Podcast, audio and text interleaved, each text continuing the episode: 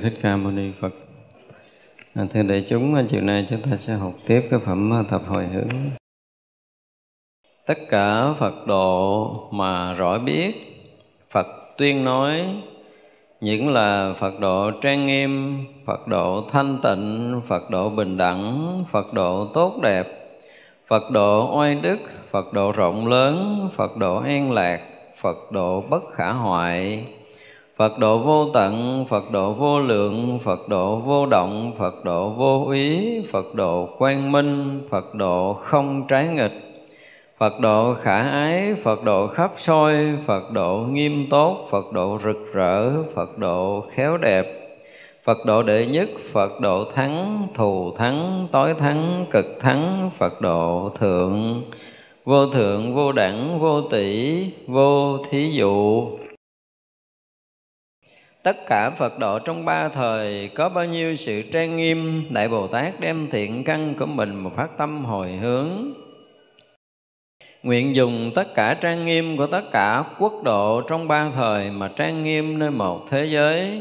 Cũng đều thành tựu, đều thanh tịnh, đều tu tập, đều hiển hiện, đều tốt đẹp, đều trụ trì một thế giới được trang nghiêm như vậy tất cả thế giới tận pháp giới hư không giới cũng trang nghiêm như vậy. À, ở cái ờ, đoạn cuối sáng là tùy thuận các thiện tri thức này có những cái ờ, đồ trang nghiêm để trang nghiêm cái quốc độ cũng như trang nghiêm các phật độ. Thì đây lại nói tiếp về cái sự trang nghiêm phật độ. Thứ nhất là tất cả Phật độ mà Phật rõ biết. Ở trong giờ sáng mình nói là tất cả những cái cõi giới chư Phật thì một Đức Phật đều rõ biết không lầm lẫn từ quá khứ hiện tại tới vị lai thì cái điều này mình dễ hiểu rồi. Và Phật tuyên nói điều gì thì mình cũng rõ biết điều đó nữa. Không phải một Đức Phật à, nói à, một câu mình rõ biết thì chuyện nó rất là bình thường. Mà bất khả thuyết, bất khả thuyết tiêu phật tức là số lượng đức phật rất nhiều trong khắp pháp giới mười phương này. Trong cùng một sát na, đồng thời nói với tất cả những cái câu về ngữ, về nghĩa ừ, khác nhau, vì nhiều quốc độ khác nhau, nhiều cõi giới khác nhau, nhiều loại chúng sanh khác nhau và nhiều bài pháp khác nhau trong một sát na đó chúng ta đều rõ biết hết. Thì như vậy mới được gọi là cái định của Phật định. Chúng ta thấy là Đức Phật tuyên thuyết mà hằng hà sa số cõi, hằng hà sa số nước, cho hằng hà sa số pháp hội để cho hằng hà sa số chúng sanh nghe. Thì à, khi mà người ở trong Phật định này đều rõ thấu một lực. Thành ra là cái tri thức của thế gian không cần phải học. Nói điều này nghe nó ngang tàn. Nhưng mà thật sự, tri thức thế gian không giải quyết được chuyện gì cho cái việc này hết trơn á. Họ không có dính dáng gì cho cái việc này hết á. Và không giải quyết gì cho cái việc mà, gọi là, trí tuệ giác ngộ cả. Cho nên nếu mà dứt trừ được tri thức thế gian và không còn tin tưởng cái tri thức thế gian ở nơi mình một cách tuyệt đối để mình không sử dụng tới nó, để mình dứt trừ được một cách toàn triệt khi mà chúng ta đi vào cái định này thì mới hy vọng là chúng ta biết được cái ngôn thuyết, cái Phật tuyên thuyết điều gì. Ở cõi nào Phật dạy cái gì, cảnh giới nào Phật dạy điều gì, tầng bậc nào Phật dạy cái gì, thì đó mới thấy được cái phương tiện ví dụ của Đức Phật xuống loài người, Đức Phật dạy khác mà lên loài trời, Đức Phật dạy khác tới cả các vị thánh A La Hán Đức Phật dạy khác các vị Bồ Tát Đức Phật khai thị đều khác hoàn toàn. Không giống nhau. Và các loài, các cõi thấp hơn mình, những cái loài nào với ngôn ngữ gì thì Đức Phật sử dụng ngôn ngữ của loài đó để thuyết giảng. Và tất cả các loại ngôn thuyết đó đều được chúng ta nghe một lượt. Đây là một cái điều rất là khó, không phải dễ, đúng không? Những là Phật độ trang nghiêm thì những cái điều trang nghiêm mình biết rồi. Phật độ thanh tịnh. Cái trang nghiêm thanh tịnh mình dùng cái từ của thế gian để mình có thể tạm khái niệm thôi. À, chứ thực sự cái đó nó không có tịnh nó không có bất tịnh. Nó không có cái thanh tịnh nó không có cái nhiễm. Nó đã vượt xa cái cảnh giới ô nhiễm của tam giới của trần tục rồi. Thành ra cái mức độ gọi là tuyệt hảo thanh tịnh của cõi giới chư Phật á. Cho tới không ai có thể xen lại được, ngay cả các vị Bồ Tát. Với cái tâm thanh tịnh của một vị Bồ Tát không không nhập nổi cảnh giới của chư Phật. Không thể nào nhập nổi ở hai tầng bậc khác nhau trong cái cõi giới đó. Cho nên nói chúng sanh mà được đưa về cõi Phật là đưa cõi nào? Chúng sanh chỉ đưa lên cái cõi của chúng sanh thôi. Thật ra là tâm niệm đã khác nhau. Một một một mãi tơ trong cái tầng bậc công phu thôi thì không thể biết được cái người trên là việc gì.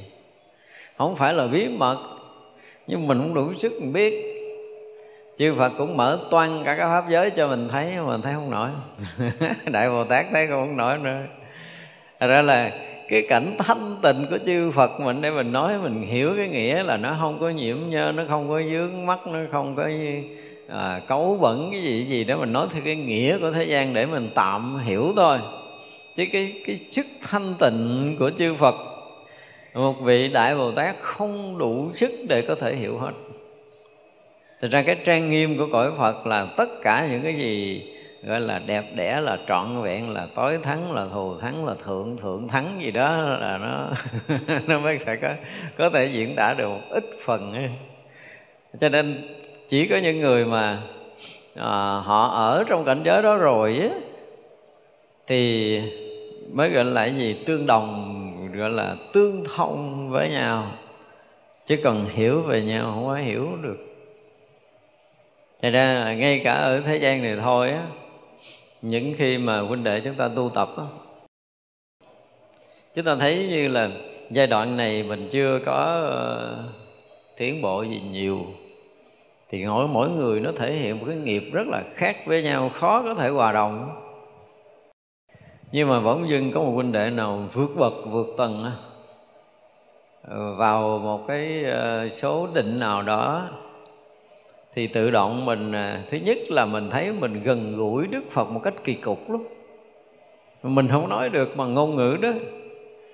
Và mình thấy rõ ràng là đời này và và mãi những kiếp về sau không có cái cách gì mà mình có thể thối lui được trong cái bước đường tu học của mình nữa. Mình có một cái niềm thông cảm sâu xa đối với chư Phật mặc dù là mình chưa có thấy hiểu hết nhưng mà nó có một cái gì đó khiến cho mình cảm giác là mình với chư Phật mười phương á không có cách nào để có thể xa rời được nữa. Rồi đối với các vị thánh hiền à, cũng có một cái tí gì đó tương thông lạ lạ lắm. Nói tới bồ tát mình cũng cảm giác có một cái gì đó. Còn nói tới những cái bậc mà đạo hạnh tu hành cao tự dưng mình có một cái niềm thông cảm một cách tuyệt đối đối với các vị tổ sư, các vị thiền sư đã chứng đạo, thì mình tự dưng mình có một cảm giác gì đó nó không có còn xa cách, nó không phải là à, là tình thâm quyến thuộc đâu. Tình thâm quyến thuộc không so sánh được với cái chuyện này. Nó ngộ lắm, nó nó không thể nào mà tách lìa được với mình và các vị thánh chúng đệ tử của Đức Phật. Làm biết mình bắt đầu bước vào cửa thánh rồi. Thế đó là biết mình có có nếm mùi thánh vị rồi á cho nên những cái chuyện này với mình nó gần như là thông cảm tuyệt đối. Thì mình thấy cái tình người á, với mình nó là một khoảng cách. Nó không phải là cái tình cảm của người với người. Ngộ lắm. Nó không phải là tình thương, nó không phải là tình cảm, nó không phải là tình yêu. Mà nó thương cái lời người khác lắm và tất cả con người với mình không còn xa lạ. Một cái loại tình cảm kỳ cục mà không thể diễn tả thì đạo phật được tạm gọi là lòng từ hay cái gì á. Nhưng mà mình thấy nó, một cái tình đối với con người của mình từ đó trở về sau nó khác lắm. Nó không có thể nào mà có thể làm mà gây tổn thương, gây mất mát, gây cái gì cho chúng sanh muôn loài cũng như là loài người của mình.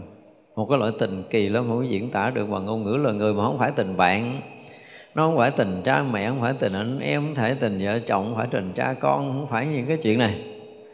Nó không phải giống với cái tình cảm trước đây. Và nó có một cái thương lạ kỳ, nó có một cái sự thông cảm, có một cái sự tha thứ, bao dung kỳ lạ lắm. Họ có phạm mình cái kiểu gì đi nữa, mình vẫn thương được chứ mình không có bỏ mặc dầu nghiêm mặt để mà giải, mà rầy la hay gì đó là thể hiện cái sự bực bội, khó chịu gì đó, nhưng mà sâu nơi lòng mình với tràn ngập cái tình yêu mình muốn cứu giúp, mình muốn cứu thoát người ta chứ mình không không có xô ra, không có từ chối. Nó kỳ lắm, cái này không có diễn tả được. Thật ra là tới mà đủ sức để mà thông cảm được những cái trang nghiêm, những cái thanh tịnh trong cõi giới của chư Phật thì chúng ta phải nếm trải những cái cảnh giới thanh tịnh ở nơi tự tâm của mình trước. Mặc dù là cái sự thanh tịnh của mình nó chưa tới đâu. Nhưng mà nếu như chúng ta đã trải nghiệm một lần vài lần trong cảnh giới thanh tịnh của tự tâm rồi á thì mình mới thấy rằng ngất ngưỡng cảnh giới thanh tịnh của chư Phật và mình có thể chấp nhận được, có thể thông cảm được một ít phần thôi, chứ còn nếu mà nói thông cảm hết thì chắc chắn là chúng ta không có đủ lực này rồi. Nhưng mà cái sự trang nghiêm thanh tịnh đó, đối với mình nó là một cái gì đó mà nếu như trong cuộc đời này á, chúng ta còn thấy có một cái gì hơn cái chỗ trang nghiêm thanh tịnh thì chúng ta chưa phải là người thật tu nói vậy mít lòng không ở người tu một cái thời gian rồi á họ đi đúng con đường rồi và họ hiểu đúng chánh pháp rồi. Thì cái sự thanh tịnh nơi tự tâm đó, nó trở thành cái gì đó tối thắng tối tôn. Và không có cái gì có thể đánh đổi được nữa. Họ có thể đổi hàng hà sa số cái thân mạng này để được cái sự thanh tịnh ở tự tâm. Không phải bất chấp đâu nhưng mà cái giá trị của cái sự thanh tịnh là cái cái mạng này nó không có ra cái gì hết đó.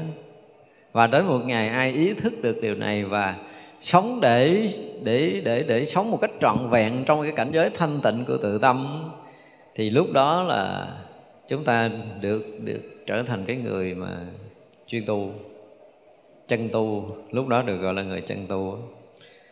Và càng ngày chúng ta càng thanh tịnh hơn, càng ngày chúng ta càng à, trang nghiêm cái cõi tâm của mình nhiều hơn, chứ chúng ta không có chăm sóc cái chuyện gì bên ngoài được nữa và muốn chúng ta thay đổi điều này, tuyệt đối không được. Giả bộ để mà chiều uống nhân tình diện chút xíu đó thôi, chứ còn cũng trở lại sự thanh tịnh của của tự tâm là chính. Và có bỏ thân mạng này đi nữa thì họ cũng cố tình dục bỏ cái mạng này để họ nhập vào cảnh giới thanh tịnh. Và tất cả những cái gì mà còn lại từ đó cho tới ngày thành Phật, họ chỉ dồn hết vào cái việc thanh tịnh của tự tâm thôi, chứ họ không làm việc thứ hai thì như vậy mới có thể ờ, hiểu được ít phần về cái cảnh giới thanh tịnh của chư Phật. Vì nếu như mà không có thanh tịnh được tự tâm thì gần như không đạt được cái gì trong cái đạo quả giác ngộ giải thoát của đạo Phật. Tâm chúng ta không thanh tịnh thì không đủ sức để làm cái việc khác ở thế gian nữa, cái lợi lạc ở ở thế gian này, chứ đừng nói là cái cảnh giới giác ngộ giải thoát. Cho nên là tuyệt đối cảnh giới thanh tịnh nó trở thành một cái gì hết sức là cần thiết cho cái đời sống tu tập của tất cả mọi người. Và cái phật độ bình đẳng thì ờ, mấy ờ, đoạn trước chúng ta cũng đã nói nhiều về cảnh giới bình đẳng rồi. Bình đẳng cũng không thể hiểu được, gật đầu được là cái này với cái kia nó không khác nhau, cái lớn với cái nhỏ nó không khác nhau, cái nhiều với cái ít nó không khác nhau, cái xa với cái gần nó không khác nhau, vân vân, được gọi là bình đẳng đâu cái đó là cái hiểu hiểu kiểu của thế gian thôi nhưng mà cảnh giới bình đẳng tuyệt đối kia đó, mình tìm một mãi may nhỏ nhiệm nhất để ra cái chút gì sai khác tìm không ra. Và từ đó cho tới ngày mình thành phật, bắt mình phải có một cái khẳng định rằng có sự sai khác trong tam giới này cũng không có làm được. Mất hoàn toàn tiếng giải đó nơi tâm. Và lúc đó mình ở trong cảnh giới tuyệt đối bình đẳng của chư Phật. Và tất cả chúng sanh này, như sáng mình nói là khi đã nhập trong cảnh giới tuyệt đối bình đẳng rồi là tất cả chúng sanh đều thành Phật. Chứ không có chúng sanh như mình, bây giờ không có thấy như chúng ta ngồi đây là một chúng sanh nữa. Tất cả các loài, tất cả các cõi đều hiện tướng phật trong cảnh giới bình đẳng của chư phật. không tin nổi cái điều này đâu. Đầu óc thế gian là không bao giờ tin nổi điều này đâu. Nhưng mà đó là cái sự thật xảy ra khi chúng ta nhập vào phật định. Tất cả chư phật nhập định, nhập vào cái cõi giới bình đẳng tuyệt đối của chư phật thì tất cả pháp giới này đều là phật cõi giới. Tất cả chúng sanh đều là phật đương nhiên là với thời gian là là đã thành, hiện đang thành và sẽ thành theo cái khái niệm của thế gian như vậy. Nhưng mà ở trong cõi giới đó là nó không có khái niệm thời gian là quá khứ, hiện tại, vị lai. Cho nên tất cả chúng sanh đều hiện tướng như lai trong cảnh giới định của mình. Thành ra lúc mà mình nói mình nhập định mà mình thấy còn một chúng sanh chưa thành Phật, Thì người đó chưa thành Phật. Cho nên đây là một trong những cái mà khác biệt với cái định của Đạo Phật Mà từ trước giờ chúng ta đã từng hiểu. Thành ra là khi Đức Phật phát nguyện nếu còn một chúng sanh nào mà chưa thành Phật Thì Đức Phật không bao giờ vào nếu bạn Đây là một cái sự thật. Cho nên cái phúc nhập định là tất cả chúng sanh đều được thành phật, đều hiện tướng của phật trong cõi giới của chư phật mười phương thì trong đó có đức phật quá khứ, phật hiện tại và phật vị lai. Phật vị lai cũng phải hiện cõi giới chư phật vị lai. Nhưng mà trong một cái đoạn mà từ cái chỗ mình thành Phật cho tới ông Phật vị lai thành thì không biết là bao nhiêu hằng hà sa số kiếp sanh tử thì đương nhiên mình thấy hết chứ không phải không thấy. Nhưng mà thấy tới cái đoạn cuối cùng của tất cả chúng sanh muôn loài là thành Phật. Cái đoạn khởi thủy của tất cả chúng sanh muôn loài là ở cái cõi giới Phật đi ra. Ví dụ vậy là mình phải thấy hết một cái vòng tròn như vậy thấy không sót một chúng sanh nào. Thì vậy là cõi bình đẳng là Phật cõi giới. Tất cả Đức Phật ở đây đều thành Phật hết. Nói vậy là tất cả mọi người có mặt đây đều thành Phật một lượt hết luôn. Trong lúc mình thành Phật là tất cả mọi người đều thành Phật. Đây không phải là ảo giác mà chúng ta đã ra ngoài ảo giác, ra ngoài ảo tưởng rồi. Chúng ta mới thấy được là giống như Đức Phật nói là tất cả chúng sanh đều có đức tướng như lai. Mà sao nó không thành Phật ta? Hồi đầu tiên Đức Phật sao thành Phật, Đức Phật có thắc mắc điều này, đúng không? Thì bắt đầu mới thấy là chúng sanh nó đi trong sanh tử để học cái gì, để hiểu cái gì, để tu tập cái gì, tiến bộ cái gì, vân vân. Thì tất cả những cái đoạn đó phải trải qua của một chúng sanh. Nhưng mà ngay cái phút mà Đức Phật nhập định để thành Phật, chứng Phật quả, thì tất cả chúng sanh đều là Phật. Tuyệt đối bình đẳng là Phật mình đã hiện nguyên cái tướng Phật của mình rồi. Những người đó mình học cái kinh diệu pháp liên quan mà nó học mình có một cái câu mà tôi nói đi nói lại hoài, tôi đọc có cái câu là tất cả chúng sanh đều là phật đã thành. Tôi không chấp nhận câu nói đó. Một thời gian rất là dài. Thành nào đâu, tôi chúng sanh còn tham sân si gần chết rồi tôi thành phật hồi nào? Mà nó tin nổi cái câu nói đó.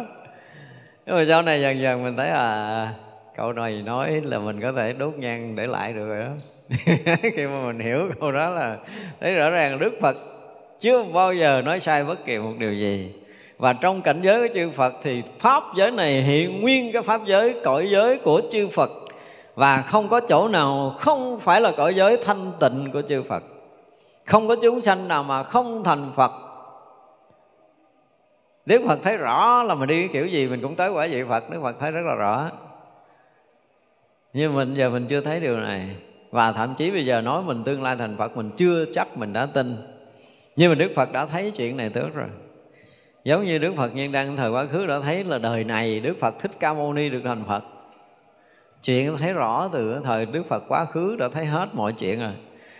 Thì như vậy là chư Phật thấy xuyên suốt quá khứ hiện tại và vị lai của tất cả chúng sanh muôn loài khắp pháp giới mười phương này đều là Phật hiện trong cảnh giới của Phật trong cái mắt của Phật là không có ai là người lầm mê hết đó nhưng mà tạm thời chúng ta hiện cái nghiệp chúng sanh để tôi đi, chúng ta đi trong sanh tử đoạn. Đó, bây giờ mình làm thôi, mình mượn cái nghiệp chúng sanh. Để mình đi trong sanh tử, mình dạo trong sanh tử để mình à, học hỏi, mình nếm trải tất cả những cái cảnh giới, cõi giới ở trong pháp giới mười phương sanh tử lộn đi lộn lại này.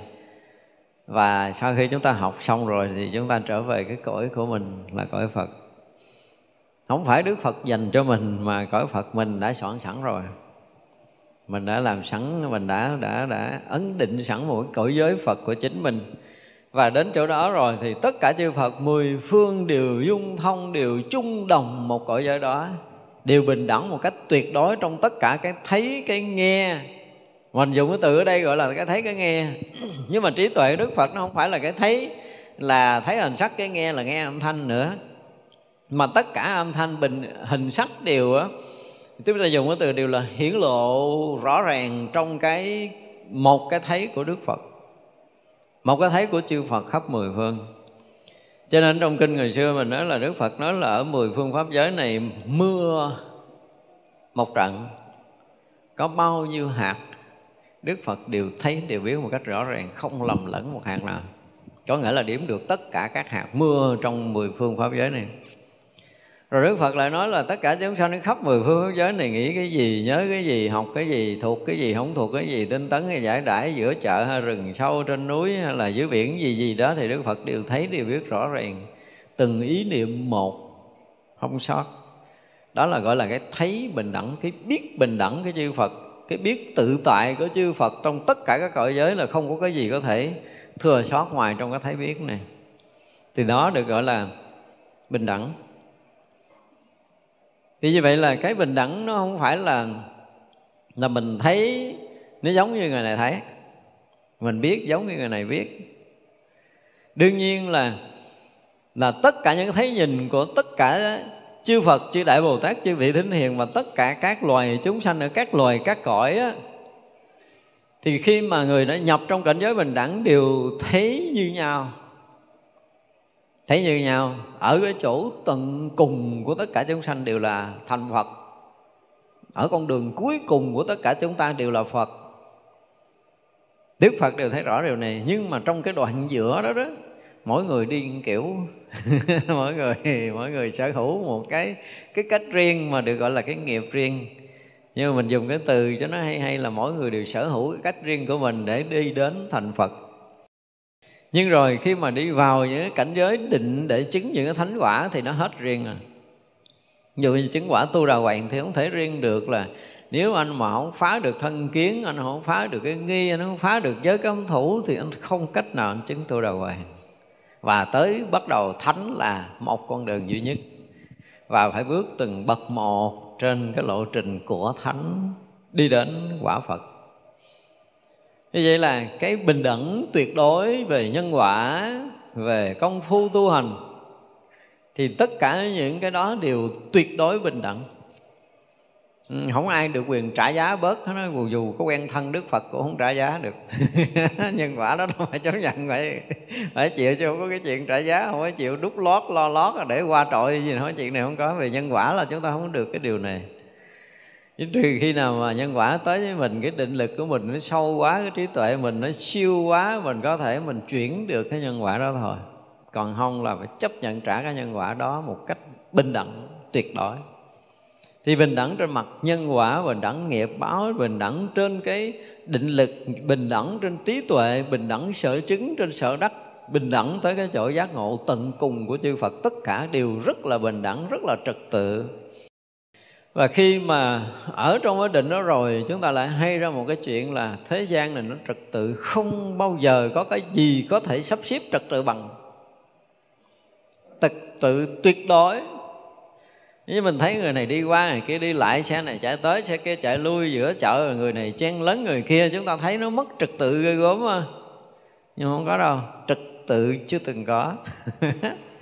cho nên khi mà chúng ta đạt tới cái chỗ bình đẳng rồi thì chúng ta mới thấy cái sự trật tự của cái vũ trụ này nó hiện ra.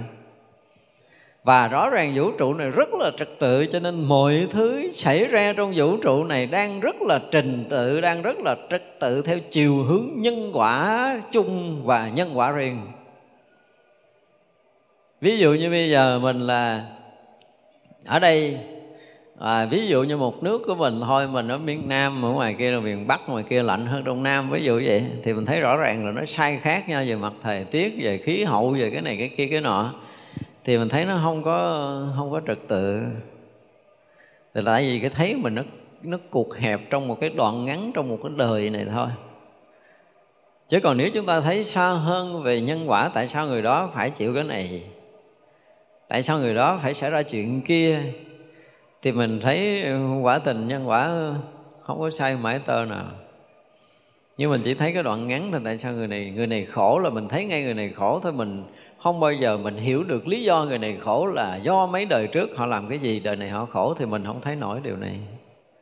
Và chính do mình không thấy nổi điều này cho nên mình thấy cái chuyện nó nó nó, nó hiện ra ở đây á là rõ ràng là nó bất bình đẳng và mình muốn sửa lại để cho cái thế gian này nó bình đẳng.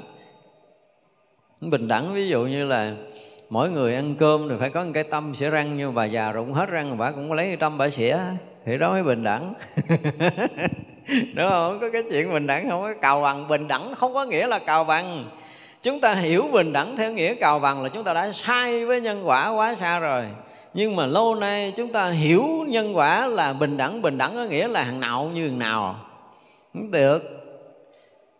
Đức phật hiện ra ngồi trên pháp tòa. Hằng hà số số chư đại bồ tát dân cái tòa mà đẹp nhất của mình. Nhưng với cái nhìn của chư phật nó giống như rác cái đó. Nhìn sao bình đẳng với phật? Tại cái phước của phật, cái nhìn cái đẹp của đức phật, cái uy nghiêm của đức phật, cái thanh tịnh của đức phật để có cái tòa ngồi cho đức phật thì chư đại bồ tát phải tu hằng hà sa số kiếp nữa mới so sánh được một ít phần. Bây giờ cái người, cái phước của họ ra là có kẻ hầu người hạ. Tiền bạc xài không hết. Bây giờ phải kêu là phải bình đẳng với một cái người mà ngày nào sinh mới có được một chén cơm ăn. Thì mình thấy rõ ràng xã hội tại sao nó cách biệt quá và cái người mà giới chức là muốn làm sao cho họ bình đẳng, cái thằng cha tỷ phú đó cũng phải lết lết như thằng ăn mày này mới chịu, gọi là bình đẳng bình đẳng cạo bằng, đúng không? Thì bây giờ anh thay vì anh đi xe hơi, anh ở nhà lầu, bây giờ anh lại là đi bộ, anh lết lết chứ không được đi bộ nữa, tại vì thấy cái xã hội này có thằng cha kia lết kìa. Thì giờ bắt hết cái xã hội này phải lết để sinh ăn mới bình đẳng, phải cao ăn thì đó là cái nhìn bình đẳng sai lệch. Và rõ ràng thế gian chúng ta đang vướng vào cái việc này. Bình đẳng nghiệp báo, bình đẳng trên nhân quả. Bình đẳng nhân quả không có nghĩa là cào bằng là xã hội này phải mặc đồ rách hết thì mới thể hiện cái cuộc sống đơn giản. Bây giờ mà có người, cả triệu người mặc đồ rách, có người mặc đồ không rách là nó không có thể hiện sự bình đẳng. Đúng không? Bây giờ cái ờ, cái người tu thì là phải đầu trần chân đất, mặc áo rách để sinh ăn từng ngày thì mới thể hiện được cái nét của người tu. Chắc không? Cho nên là có những cái mà người ta quan niệm về bình đẳng nó sai lệch. Quan niệm quá sai lầm theo cái nghĩa cào bằng. Chuyện bình đẳng nhất là phải có thằng cha kia là tỷ phú, thằng cha này là ăn mày đó là chuyện hết sức bình đẳng tại vì một người mà họ có thể làm giàu thì họ làm cái gì để họ được đồng tiền. Giờ coi lại đi, công việc của họ tính toán là liên quan tới hàng trăm, hàng ngàn người. Họ tạo ra sản phẩm hàng ngàn người sử dụng. Họ nghĩ tới một chuyện có lợi cho hàng ngàn người. Mỗi tháng họ phát lương cho một ngàn người. Còn cha ăn mày lết lết đi sinh chỉ đủ phục vụ bữa cơm cho mình. Bắt quá vợ mình, nhà chờ nấu cơm nữa là hai người thì cái lợi ích của mình đang hướng tới chỉ có lợi ích được có mấy người? Hai người thôi. Trong khi cái ông kia, cái lợi ích ông đang hướng tới là hàng ngàn người, hàng triệu người. Thì hai cái hướng định nào khác nhau ở phước báo không? Cái lợi ích lớn thì phước báo anh phải lớn, lợi ích nhỏ, phước báo anh phải nhỏ. Đó là nói chuyện hiện tại thôi. Và ở hiện tại này, người ta suy nghĩ tới cái việc mà phải lợi ích hàng ngàn, hàng triệu người nó quen rồi nhiều kiếp người ta đã từng suy nghĩ chuyện đó nhiều kiếp người ta đã từng làm chuyện đó. Còn mình đời này mình cứ mãi là cứ cuốc bữa uh, là ăn được bữa cơm. Và gán làm cho hết giờ để trưa ăn cơm. Ngoài ra là mình có suy nghĩ gì khác không? Đối với những người đang làm lao động những làm cho nó hết giờ rồi nghỉ cho nó khỏe mai làm tiếp lần cuối tuần được lãnh tiền. Vậy là thôi gia đình mình có vợ, có mày, hai ba đứa con, mình gắng làm để nuôi cho hai ba đứa đó, với người vợ là ba, với mình nữa là bốn. Thì cái phước mình lanh quanh lẫn quẩn để lo đủ ăn. Mình nghĩ tới cái chuyện là phải đủ ăn cho bốn người này. Chứ nghĩ gì hơn không? Không có. Trong khi người kia thấy là không phải một gia đình này thiếu ăn, mà cả hàng hà sa số gia đình khác thiếu ăn.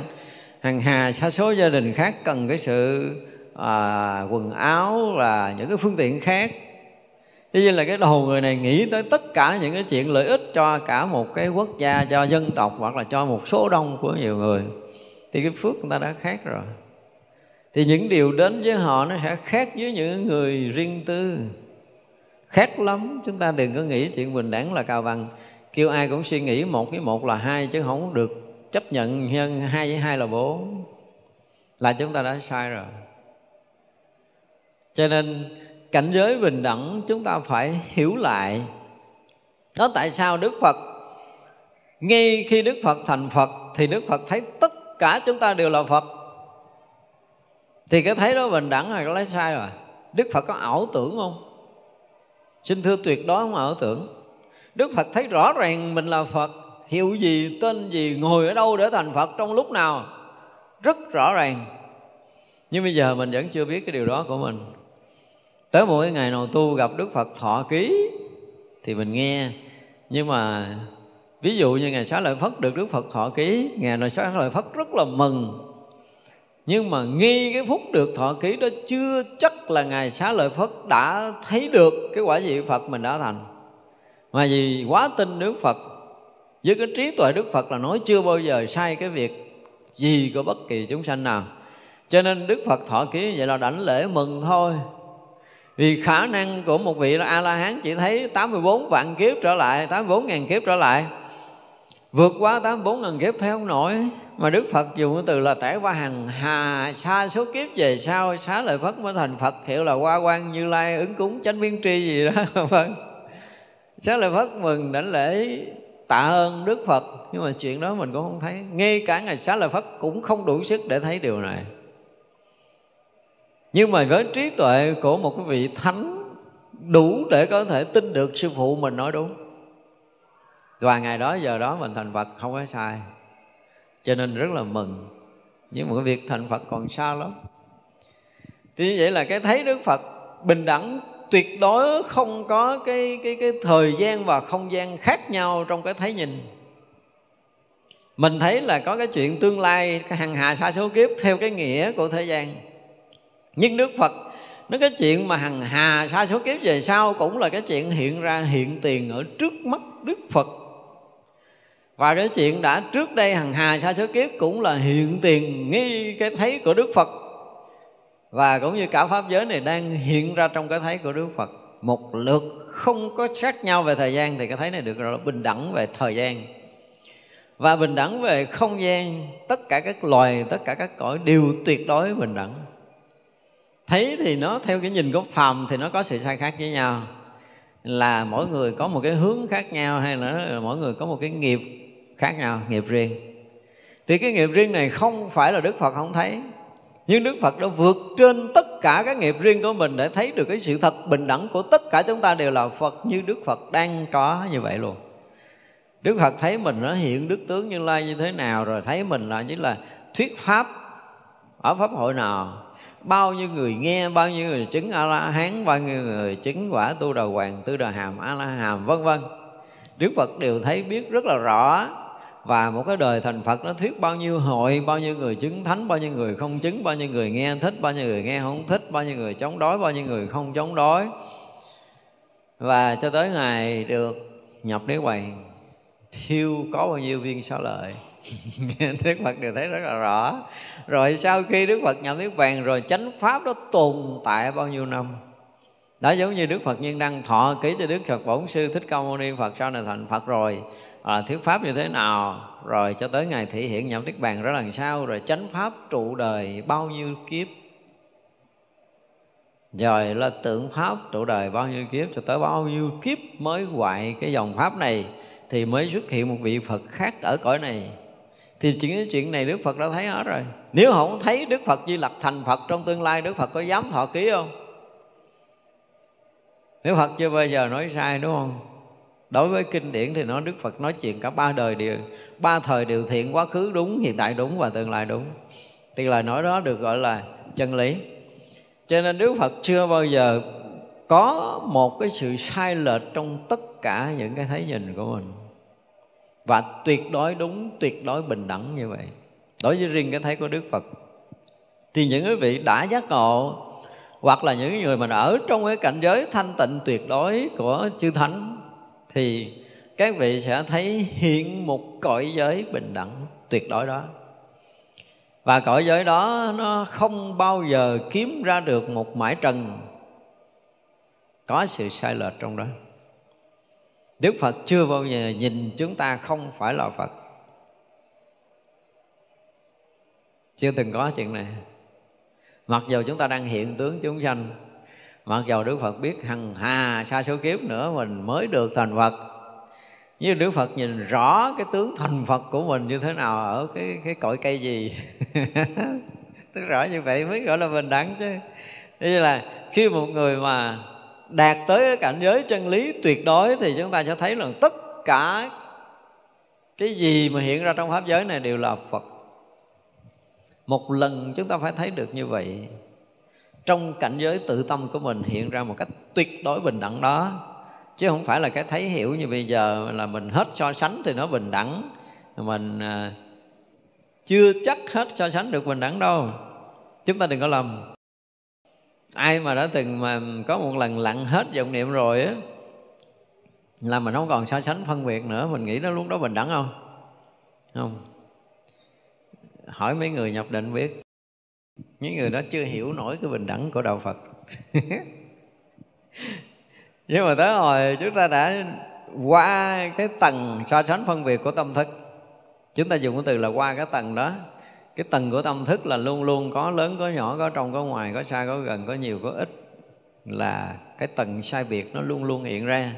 Dù chúng ta có đè nén nó đi nhưng mà chúng ta chưa có qua cái tầng đó. Khi nào chúng ta hoàn toàn không còn cái tầng tâm thức dao động ở nơi cái hiện hữu, hiện tiền của chính mình thì sẽ lộ bài cái cõi giới bình đẳng, thanh tịnh tuyệt đối. Cho nên cái chữ bình đẳng chúng ta dễ bị hiểu lầm lắm sao mà cũng đồng là người tu? Ở chung chùa. Nhưng mà sinh hoạt khác nhau. Bây giờ nha ví dụ tôi nói là chuyện bình đẳng rồi. À, trong chùa này có người à, gọi là ăn nó hơi gì hơi nhiều một chút. Tưởng tượng như người bữa ăn bốn tô. Bây giờ là bắt bình đẳng là cả chùa phải ăn hết bốn tô cho tôi trong một ngày chịu không? Phải bình đẳng chứ, không bình đẳng trong cái ăn. Bây giờ trong bình đẳng trong cái mặt đó, bây giờ bình đẳng trong cái mặt là một người phải là mai một bộ đồ tới 5 mét. Người cao nhất, to nhất ở trong chùa, giờ bắt mấy người kia cũng phải mai đồ lùm xùm 5 mét để để bình đẳng chứ. Bây giờ chia là phải chia đủ. Chưa chắc gì chúng ta chịu, đúng không? Thật ra nói cái chuyện bình đẳng, coi chừng cái chuyện cào bằng nó không phải là bình đẳng. Cào bằng là cái chuyện phá mất nhân quả của nhân loại thành ra ai có ý tưởng mà muốn cho người này bằng người kia là người đó đang phá nhân quả. Rõ ràng là chúng ta đang phá nhân quả nghiệp báo, không thể bằng được đâu. Cho nên xã hội loài người luôn luôn có cái gì? Có nhiều giai cấp, thì nó mới là bình đẳng. Này không biết có nói ngược với lý luận của xã hội không? Nhưng mà tôi thấy mình cũng nhìn nhiều cái lý luận của nhiều cái triết thuyết và đang định hướng để chuẩn bị cho nhân loại thế này, thế kia, thế nọ để có một đời sống bình đẳng với nhau. Tôi nói thiệt, bây giờ là đơn giản nhất. Cái ông nông dân là lúc nào cũng cởi trần mặc quần tà lõn, ra ngoài đồng cuốc đất là không có mặc áo. Nha bây giờ bình đẳng cái là bắt con chả phải mang dài vô mặc đồ tay chải đồ tém mà xịt dầu thơm nữa. Mặc áo cà ra và phải ngồi trong vòng lạnh. Mấy phút mà không có lâu đâu. Là trả dục đồ liền. Lột chớ cho dục cho nằm sải dưới đất chứ là ngủ à. Cái chuyện đó với họ là sung sướng nhất. Thì bây giờ kêu họ sống bình đẳng với cái ông tỷ phú ngồi phải chiếm chợ rồi, nó uống nước rồi phải nhấp từng miếng rồi là phải thể hiện cái cái uy phong của một cái người ăn cái tay nào cầm nĩa tay nào cầm à, à muỗng gì đó mệt lắm tôi bóc ăn cho rồi. Đúng không? Kêu mấy người ấn độ qua đây mà họ làm như mấy cái người mà ở phương tây là không có. Ấn độ là bóc lũm không à. Kêu họ phải cầm nĩa tay này kêu kia không được phải bình đẳng. Cho nên đó là mình nhìn nhiều cái từ ngữ gọi là phải là công bằng thế này thế kia thế nọ thiệt sự không phải ở đây không phải là mình muốn nói cái chuyện khác, nhưng mà muốn nói tới trên cái nghĩa của bình đẳng, thì chỉ là bình đẳng về nghiệp báo, bình đẳng về nhân quả. Bây giờ người này làm xấu, người đó phải chấp nhận quả báo xấu, chứ không thể nào làm xấu có quả báo tốt được. Thì đó được gọi là bình đẳng về nhân quả. Người này làm tốt, chắc chắn là họ sẽ có quả báo tốt, chứ không thể có quả báo xấu được quả báo xấu hiện có ở nơi họ là quá khứ họ đã làm xấu. Thì đó mới là chuyện bình đẳng. Người này giàu là do họ có phước. Họ có phước là nhiều đời họ đã làm phước. Đó là bình đẳng. Bây giờ người cha này chưa từng làm phước cái gì, tối ngày cứ xin xỏ của người khác không à. Rồi kêu đời này anh làm tỷ phú, rồi lấy phước đâu làm tỷ phú. Phước đâu ra? Và nếu như thằng cha mà nhiều đời cứ phá phách đi, xin ăn đi là phá hoại người ta mà kêu thằng cha là nhân quả phải đời này, ông làm tỷ phú cho tôi, tại lâu quá tôi không thấy nó làm tỷ phú, đời này tôi cho nó làm tỷ phú. Được không? Không được. Cho nên chúng ta phải thấy là cái sự sai khác của mọi cái đều là rất trật tự. Rất là bình đẳng và rất là trật tự. Đó, xã hội này mới có người trẻ, mới có người già mà không phải đợi tới già mới chết hết, gọi là bình đẳng. Có mấy người chết trẻ mới bình đẳng. Mấy người chết non mới bình đẳng. Và không phải bệnh bệnh ờ, nan y mới chết, mà thằng cha bệnh bình thường cũng chết thì nó mới bình đẳng. Người thấy không có bệnh gì cũng ngã cái đùng ra nó chết thì nó mới bình đẳng. Và chết với tất cả các kiểu thì mới được gọi là bình đẳng. Chết chết một kiểu không có bình đẳng. Ngay cả cái chết thôi á là phải đợi cho ai phải già đúng trăm tuổi rồi mới được chết, thì mới được gọi là bình đẳng mà chết trước năm không bình đẳng, đúng không? Không có chuyện đó. Chuyện đó là phá nhân quả. Cho nên khi nói tới cái chuyện bình đẳng là chúng ta phải nói tới bình đẳng nhân quả. Và nói bình đẳng nhân quả mới đúng với cái bình đẳng thật của cái vũ trụ này đang có. Thật ra là hiểu hai cái chữ bình đẳng của đạo Phật là phải nói là có trí tuệ lắm lắm luôn mới có thể hiểu hết được cái chữ bình đẳng này. Chứ lờ mờ chúng ta vẫn hiểu lầm. Vẫn hiểu lầm. Không đơn giản đâu. Cái cõi của mình, ví dụ như cõi của mình là là cõi người khi mà mình không có đủ cái sức để có thể đo được cái phước người này nó khác với người kia, chúng ta không đo được cái này. Cái thứ hai là không đo được cái cái tầng bậc tâm linh tu chứng của tất cả chúng ta ở đây ngồi trong pháp hội này luôn nữa. Người này với người kia, cái tâm linh cao thấp nhau, chúng ta không đo nổi. Và như vậy thì à, chúng ta vô đây, chúng ta ngồi loạn xạ như thế này. Đây đối với mình được xem như là ngồi loạn xạ. Tại vì ngồi theo cái thứ bậc được phân minh ở cõi khác á, thì một là đẳng cấp tâm linh cao. Thứ hai là phước báo lớn thì người đó sẽ được ngồi ở gần trung tâm hơn. Người nào mà đẳng cấp tâm linh thấp và phước báo kém mới ngồi xa trung tâm ngoài kia. Nhưng mà đây đâu có đâu, tôi thấy nhiều người phước lớn ngồi ở đằng sau, với người phước nhỏ vẫn ngồi đằng trước mà. Nó khác nhau, nó khác nhau. Thì như vậy là nếu mà nói ngồi bình đẳng là ai ngồi ở đâu cũng được. Không có chuyện đó đâu. Không có chuyện đó xảy ra ở, ra khỏi cõi người, chuyện đó không bao giờ xảy ra. Chỉ có cõi người mình gọi là cái gì? Ngũ thú tạp cư. Nó cái chỗ mà ở của nhiều loài. Trong một cõi này chỗ ở nhiều loài, chứ qua cõi khác nó không có được cái chuyện này. Qua cõi khác không được chuyện này đâu. Thật ra là chúng ta thấy là cái chuyện bình đẳng là rơi với gì đó nhiều tầng, nhiều lớp, khác biệt nhau, đều có thứ tự của tầng bậc của cõi giới, của lớp lan rõ ràng thì đó mới là bình đẳng chứ còn nếu mà nhất nhất như nhau, không bình đẳng đâu. Thế thì tôi thấy có nhiều khi đi ờ, cái này nói chuyện xã hội chơi một chút mà ví dụ như đi châu Âu, tôi đi trên một con đường là dài khoảng 10 km không có cái nhà nào khác, cái nhà nào hết. Thấy chưa? Thì tôi mới nói với người phật tử đi bên cạnh, tôi nói, nhìn cái này là biết nó không có tự do rồi. Ở việt nam á hả, là trong thành phố nó cũng cất nhà chòi chơi được nữa một kế bên cái thằng nhà lầu cao dễ sợ. Đó là cái tính tự do của cái dân việt nam mình. Việt Nam các nhà thấy đường phố đâu có giống nhau lâu lâu. Bây giờ mới có những cái anh mà đi nước ngoài học rồi cất cái giải phố giống giống nhau là năm mười căn, hai ba chục căn giống nhau.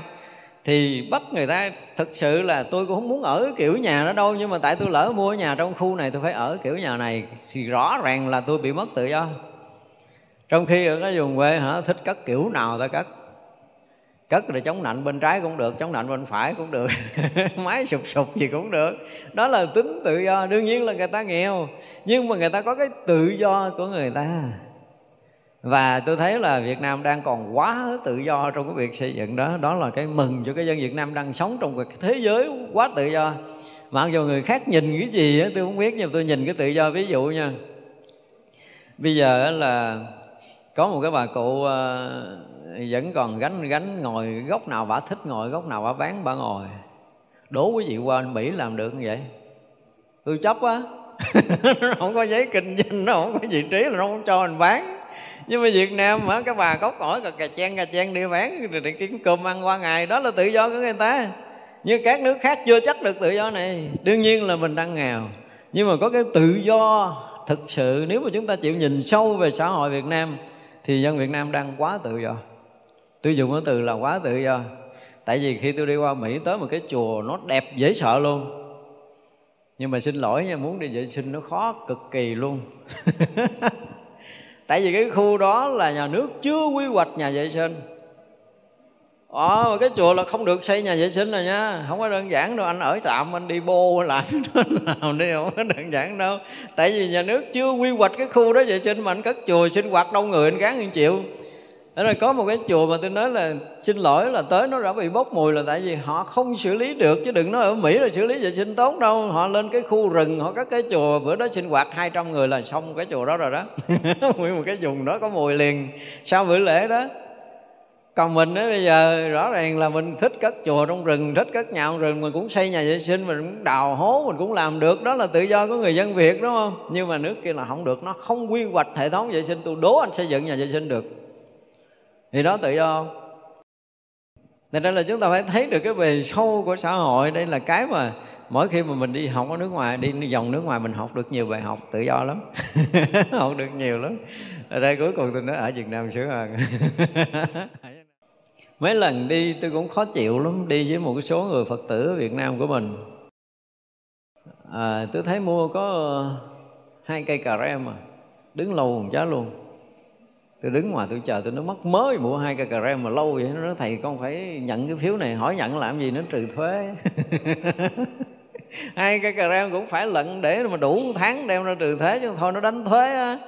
Tức là mình tiêu xài cái gì nó phải rõ ràng, chứ không phải cho Việt Nam là muốn mua 5 đồng 10 đồng thoải mái.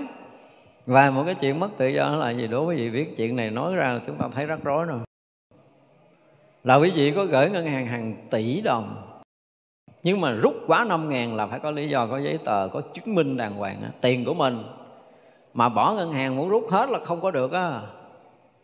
Ở Việt Nam đâu có, tôi gửi ngàn tỷ mình muốn rút, giờ nào mình rút à?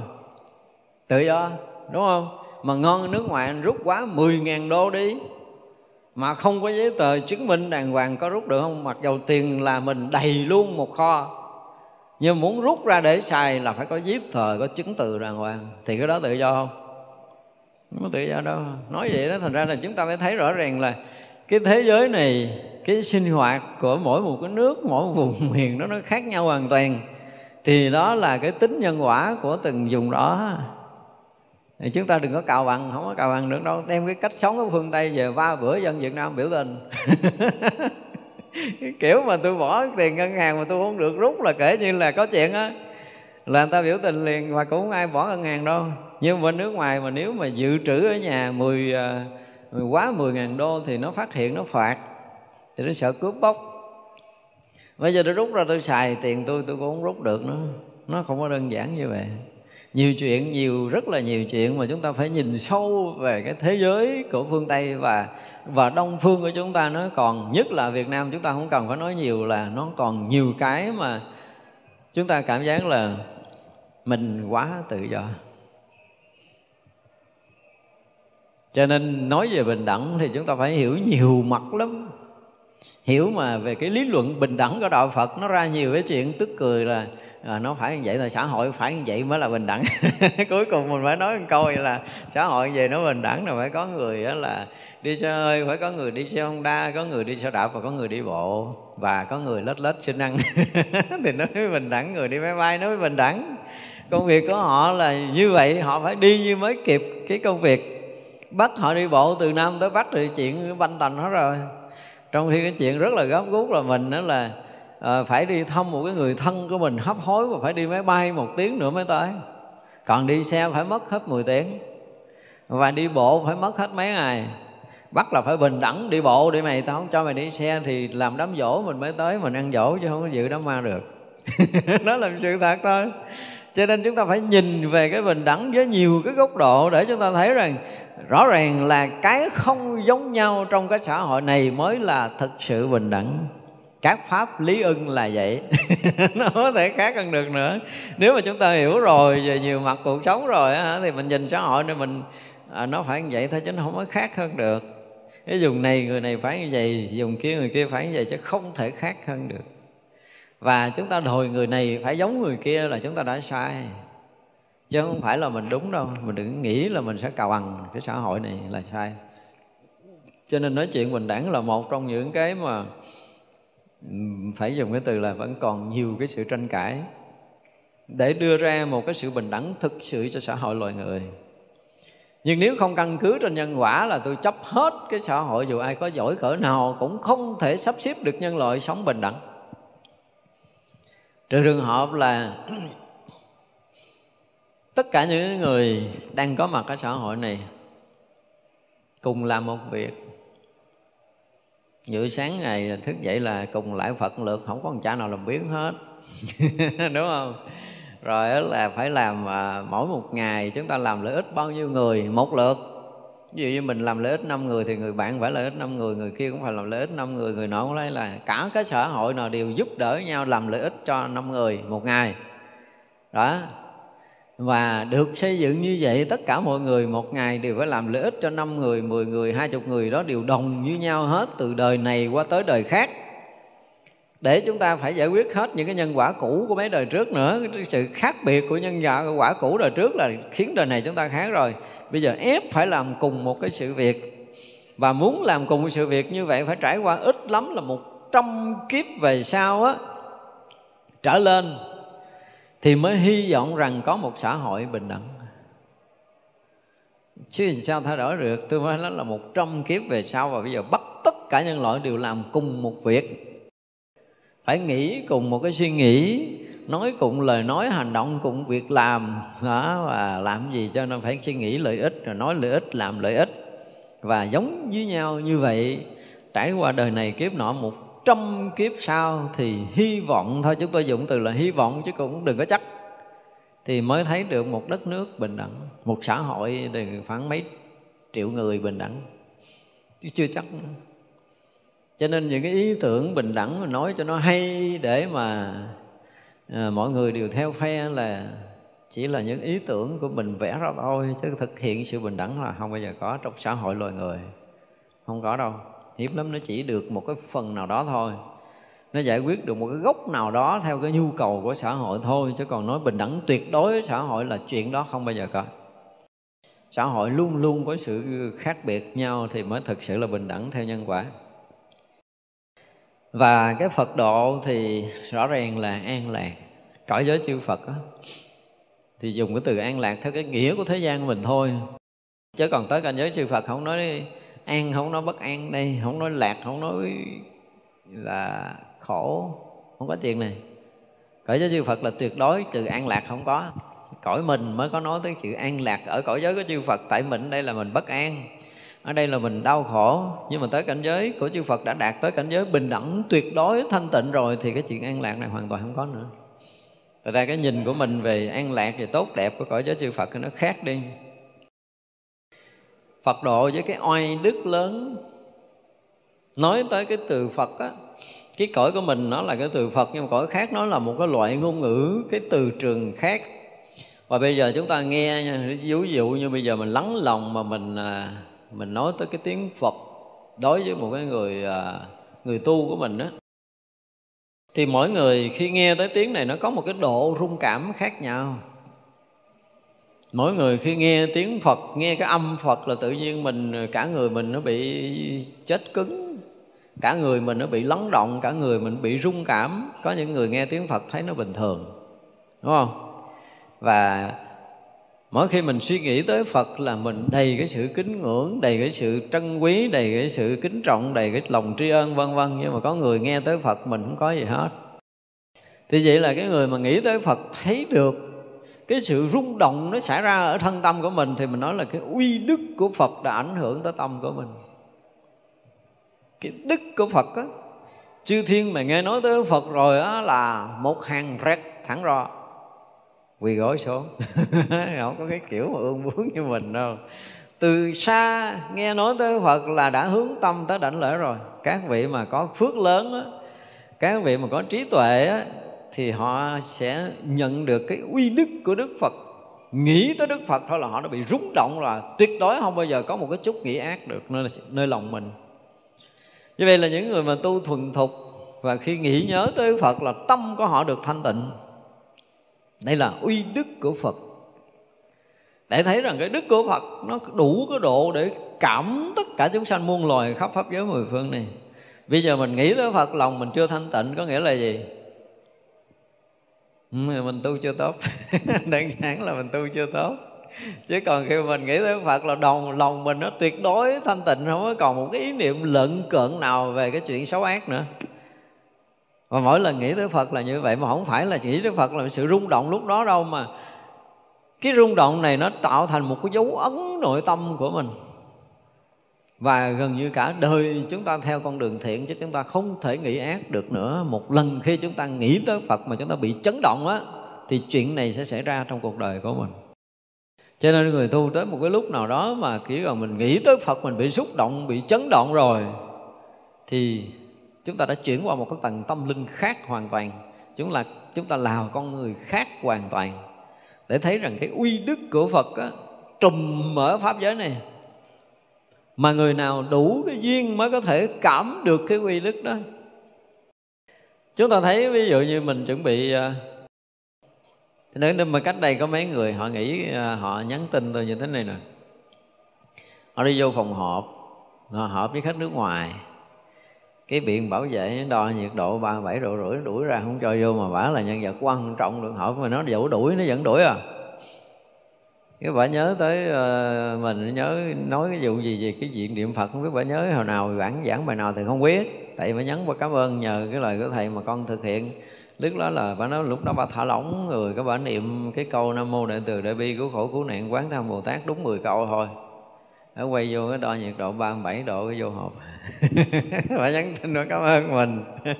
Đó, để nói là cái uy đức của Phật có thể chuyển tâm, chuyển hướng, chuyển mọi cái người ta. Nếu người ta có cái duyên để hướng đến Phật với tất cả những tâm tư, tình cảm của mình, thì mọi chuyện nó sẽ chuyển đổi. Mà chuyển đổi trong nhấp nháy. Và không phải một chuyện đâu, hàng hà số chuyện như vậy để thấy rằng là cái cái uy đức Đức Phật lúc nào cũng có ảnh hưởng tới đời sống của tất cả chúng sanh. Nhưng có điều là cái tâm chúng ta mở ra chưa được để chúng ta đón nhận những cái gì của phật bồ tát rót cho mình.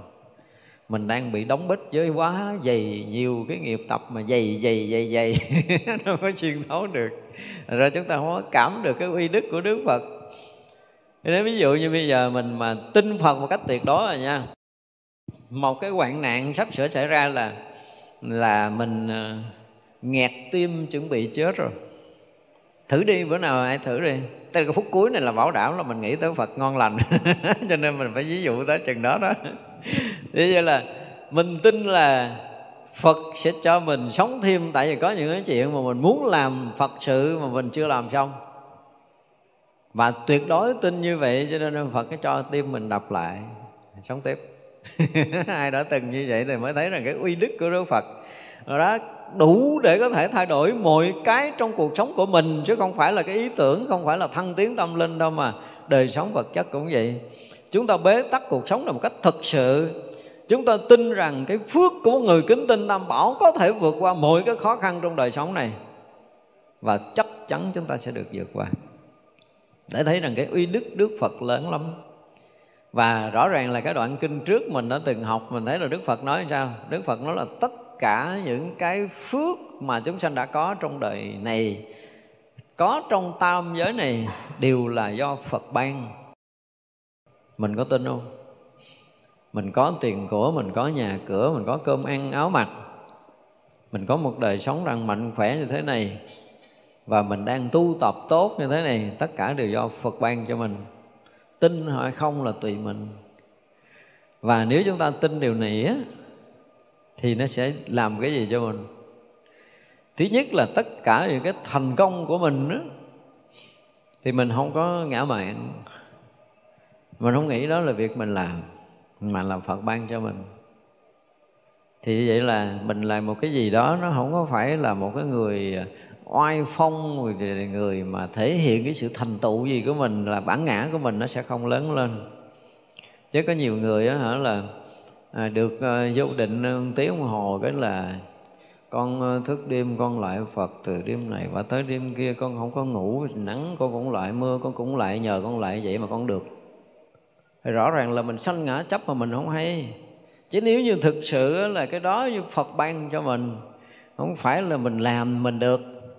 Thực sự không có đâu. Nếu không có giờ Phật ban là mình không có được điều này thì vẫn ngã mình nó không có nổi lên nhưng mà khi mình kể công kể của của mình ra để mình được có nghĩa là gì? Là mình đang xây dựng cái bản ngã của mình trước phật. Tôi làm tôi cực lắm tôi mới được chứ bộ. Chứ này không phải phật cho tôi. Thì rõ ràng là nếu mai kia mình được cái nữa mình dày chút bản ngã mai kia mình được chút nữa bản ngã mình cần dày thêm mình ừ, sâu trong thiền định là tôi tu tốt cho nên tôi mới đi sâu trong thiền định. À, tôi tu tốt cho nên tôi mới thấy được cái này cái kia là cái gì? Là bản ngã của mình nhưng mà đâu có ai thấy được cái này.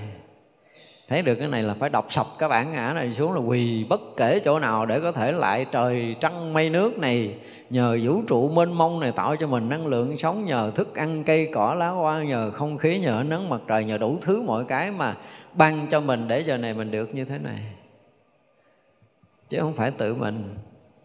Cho nên là khi chúng ta đã thấy được những cái việc đó rồi á, thì mới thấy rằng cái oai đức của phật vô cùng lớn và đối với chư thiên, không có đơn giản đâu, chúng ta khỏi này chúng ta không thấy. Quý vị thấy nội mà cái nhà của chúng ta thờ một hình đức phật trang nghiêm thôi. Chư thiên lỡ mà đi ngang hả? Không dám ba ngang đâu, bảo đảm là phải quỳ xuống lại rồi dám bước qua. Chứ không phải như nhiều phật tử đi ngang chùa chạy véo. Không có chuyện đó. Không có đâu.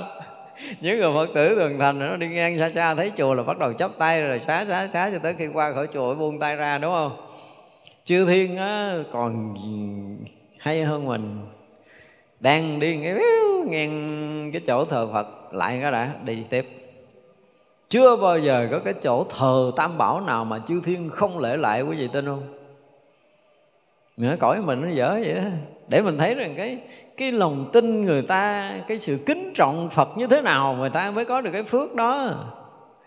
Cho nên cái sự kính tin đức phật đã tạo cho từ tất cả các cõi một cái phước báo vô cùng lớn mà không ai làm được điều này hết. Giờ suy nghĩ lại coi, nhiều, rất là nhiều tăng ni đi ngang chùa. Sao mình à, có có ngang chùa là đều có chóc tay để lại hết không mặc dù mình ngồi trên xe thôi chứ mình không có xuống. Nhưng mà chúng ta có làm điều đó hết không ngang chỗ mấy cái tượng thờ cái gì đó mình chúng ta có làm không? Không có đâu. Chúng ta chưa làm nổi cái điều này nữa thì đâu có thấy được cái oai đức của đức phật. Thấy được cái oai đức của đức phật. Đó là như sáng mình nói là khi mà mình đã động cái tâm hướng về Đức Phật, giờ nào, phút giây nào, đứng ở hướng nào, ở cái chỗ nào, ở vị trí nào, mình đều phải quỳ xuống lại một cách thành kính. Để mình có thể nhận được cái oai đức của Đức Phật. Lúc đó để xoa đầu. Gì đó, đệ tử cưng của ta. Người biết được ta ở đây để lễ lại Đức Phật. Xoa đầu mình liền á nhưng mà mình muốn có rồi, muốn lại Phật rồi, phải chuẩn bị rồi coi cái hướng nào rồi, hoặc là có bàn thờ Phật mình mới lại hay gì không có cần. Cái gì khi mình đi tới những cái nơi rõ ràng là không có thay, bao giờ tìm thấy cái hình bóng của Đức Phật. Không có một chỗ thờ cúng nào hết á. Thì à, mình nói mình lại Phật, mình có làm không? Không không trời, không có Phật là không có lại. Hiện nào có bàn Phật, có bàn thờ đàng hoàng mình mới lại. Kiểu mình vậy đó.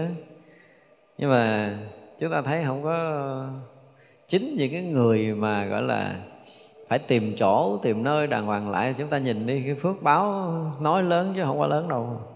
Chúng ta phải coi lại. Phải chúng ta luôn luôn đủ cái lòng kính tin Và thấy rằng cái uy đức trùm pháp giới này của chư Phật đi đâu chúng ta cũng cảm được cái lực của Phật lúc nào cũng che chở, cũng bảo bọc, cũng gia trì, cũng hộ niệm, cũng dìu dẫn cũng dạy dỗ chúng ta với tất cả mọi điều, mọi thứ trong cái xã hội này. Thì chúng ta sẽ cảm nhận cái uy đức lớn của Đức Phật. Muốn cái gì, chúng tôi dùng cái từ là muốn cái gì được cái đó. Từ cái việc vật chất cho tới tâm linh. Mà khi mà chúng ta không có cảm được cái uy đức này của Phật thì mình cầu hoài, mình sao mình thấy Phật không có cho ban cho mình. Nhưng mà một người mà cảm được cái quy đức của Phật đều phải nói là mình chỉ cần mới có khởi tâm mà chưa kịp sinh là Đức Phật đã cho đủ rồi. Nó có những cái chuyện kỳ diệu đó là chúng ta không bao giờ chúng ta tưởng nổi là mình có được những cái điều mà mình muốn trong cuộc đời này. Mà rõ ràng những cái chuyện đó là mình nằm mơ, mình còn chưa từng thấy được. Vậy đó mà khi chúng ta đủ cái lòng kính tin Đức Phật, đủ tin được cái quy đức Đức Phật chúng ta muốn cái gì, chúng ta được cái đó. Thì ngủ đêm tới sáng, quý vị có đầy đủ tất cả những điều mình muốn. Chúng tôi có tin nổi cái điều này thì vì mình mới cảm được. Và khi cảm được rồi thì cả đời của mình kêu mình là nghĩ tới một chút là phật không có ban phát cho mình mình không bao giờ dám nghĩ tức là suốt cái đời này nghĩ tất cả những chuyện rất là nhỏ nhặt trong đời sống của chúng ta đều do phật ban cho mình hết đó. Và chúng ta đủ lòng tin này đi, thì mới thấy rằng cái cuộc đời chúng ta gần như không thiếu thốn cái gì hết. Ngộ lắm, không có thiếu thốn cái gì. Hồi xưa có những cái mà mình mơ, mình không có dám mơ. Mà vì khi mà mình đủ lòng tin của đức phật rồi, chúng ta được mơ đủ thứ luôn. không phải là được tham để là muốn nhiều cái đâu. Nhưng mà cái cái ước muốn, cái hoài vọng, cái tâm quyết của mình về Phật pháp và tất cả các chuyện đều được Đức Phật ban cho không thiếu thốn cái điều gì cả. Không thiếu bất kỳ một điều gì khi chúng ta tin được cái uy đức của Đức Phật. Và cái uy đức này có thể chuyển tâm mình, có thể chuyển hóa mình. Ví dụ như bây giờ mình à, lại Phật và chúng ta cũng cung kính Đức Phật chúng ta cũng thể hiện lòng tri ân đối với Đức Phật. Nhưng mình không có tin là mình sẽ được Đức Phật chứng cái tâm của mình. Và nó chuyển hóa cái tâm của mình. Mỗi một cái lại, mình lại xuống với tất cả cái lòng thành kính, lòng tri ân của mình dâng lên Đức Phật. Cái sự kính ngưỡng của mình đối với Đức Phật và cái uy đức của Đức Phật đủ để có thể chuyển cái tâm xấu của mình thành tâm tốt. Mỗi một lại có bao giờ chúng ta dám nghĩ điều này không? Và ai nghĩ tới điều này sẽ được chuyển hóa sau một thời gian chúng ta lễ Phật. Chúng ta sẽ thấy rõ ràng đời sống tâm linh mình tốt hơn vững chãi hơn yên ổn hơn thanh tịnh hơn. Là uh, ờ, sức khỏe chúng ta cũng dần tốt hơn. Tất cả mọi cái đều sẽ được thay đổi. Nếu nơi tâm chúng ta đủ tin cái quy đức của Đức Phật khi mà mình hướng về Đức Phật sẽ được Đức Phật chứng biết và Đức Phật chuyển hóa chuyển đổi nâng tầm tâm linh của chúng ta trong mỗi lần chúng ta lại Phật chúng ta phải lại với tất cả những cái lòng tri ân, cái lòng thành kính và niềm tin này, niềm tin bất thối này, thì chúng ta sẽ nhận được cái uy đức đó chuyển hóa tâm linh. Không phải cái cõi người của mình đâu, mà tất cả các loài, các cõi khắp các pháp giới mười phương này khi hướng Đức Phật với cái tâm này đều được chuyển hóa. Để thấy là cái uy đức Đức Phật là một cái gì đó nó vô cùng lớn lao, vô cùng thực tế trong cái xã hội đời sống, chứ không phải là cái chuyện mơ tưởng của tâm linh nữa. Nhưng mấy người tin cái này giờ có mấy người tin? Là mình xin Đức Phật cái gì Đức Phật cũng cho. Nay có mấy người tin? Chúng ta thấy nó lạ lắm, Khi mà chúng ta đủ cái tâm này rồi ha. Đi đâu, ở đâu mình à, Cũng cảm giác mình rất là yên bình. Thì lúc nào cũng có Phật che chở mình. Gần như là mình sống trong lòng, trong trong lòng tay của Đức Phật sự bao bọc, sự che chở và sự giải dỗ Đức Phật từng chuyện từng chuyện nhỏ. Có những cái chuyện mình bế tắc bế tắc hoàn toàn về mặt tâm linh thôi. Mình đọc câu kinh mình không hiểu. Nhưng mà mình tin là Phật sẽ mở tâm để cho mình hiểu. Cúi đầu đảnh lễ xin Phật cho con hiểu được câu này. Và không ngờ mình lại xong cái mình coi lại mình hiểu. Có ai làm được điều này lần nào chưa? Thử đi rồi chúng ta sẽ thấy cái điều này xảy ra. Ví dụ như bữa nay mình ngồi thiền mình không có được yên tĩnh đúng không? Mình hướng về Đức Phật với tất cả những cái thành tâm của mình. Đảnh lễ Phật là mình nghĩ Phật sẽ à, gia trì hộ niệm cho mình gìn giữ để cho mình được an lạc được thanh tịnh trong cái thời thiền này. Rõ ràng là thời thiền mình thanh tịnh hơn lần trước. Điều này có xảy ra. Và nếu chúng ta tin cái uy đức của đức phật đủ để có thể làm các chuyện này thì quý vị làm thử đi sẽ thấy được cái sự kỳ diệu đó quy đức của đức phật là một cái gì mà không thể nói hết bằng lời. Gần như tất cả những cái gọi là cái cái thiện niệm của chúng ta, tất cả những cái ước muốn lành của mình đều được chư Phật, chư Đạo Bồ Tát băng phát không thiếu miếng nào, bảo đảm là không thiếu miếng nào. Vấn đề là chúng ta đủ cái thành tâm, đủ cái lòng tin đó hay không thôi. Còn cái phật độ rộng lớn là lâu nay mình nói rồi tức là nó không có ngằn mẻ nó nó trùm khắp cả các pháp giới này. Nói tới cõi giới chư phật là không có cái chỗ nào là ra khỏi được. Dù chúng ta có thần thông chúng ta bi bay đi đâu đi nữa cũng không thể ra khỏi cái, cái quốc độ rộng lớn của chư phật. Tức là tất cả chúng ta đang ở nơi ở trong tâm của chư Phật. Ở trong quốc độ của chư Phật ở trong cõi giới của chư Phật chứ không có chúng sanh nào đi ra ngoài đâu do mình lầm, mình nghĩ mình ở ngoài. Do mình lầm cho nên mình tưởng mình ra khỏi cái cái quốc độ của chư Phật chứ chưa có chúng sanh nào ra khỏi hết từ xưa tới giờ. Nói về mặt hình tướng đó nha, nói về mặt hình tướng, chưa nói tới cái mặt tâm linh. Là tất cả những cái gì đang có ra, tất cả những cái hình tướng đang có ra trong cái vũ trụ, trong pháp giới mênh mông này đều ở gọn ở trong cái cõi giới của chư Phật à. nhưng mà nó không có đang xen, nó không có lẫn lộn lạ cái là không có đang xen không lẫn lộn. Không có chúng sanh nào mình sanh ra ngoài cõi giới của chư Phật dù bị sinh tử kiểu gì, chúng ta cũng đang ở trong cõi giới rộng lớn của chư Phật.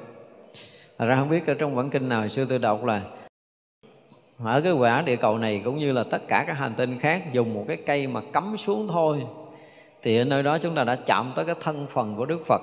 Mà nói về cái việc mà sinh tử luân hồi là Đức Phật đã từng sinh tử trong vô lượng kiếp ở cái cõi giới mười phương nơi nào cũng đã chôn cái thân của mình xuống khắp nơi. Và đó mình hiểu kiểu đó đó.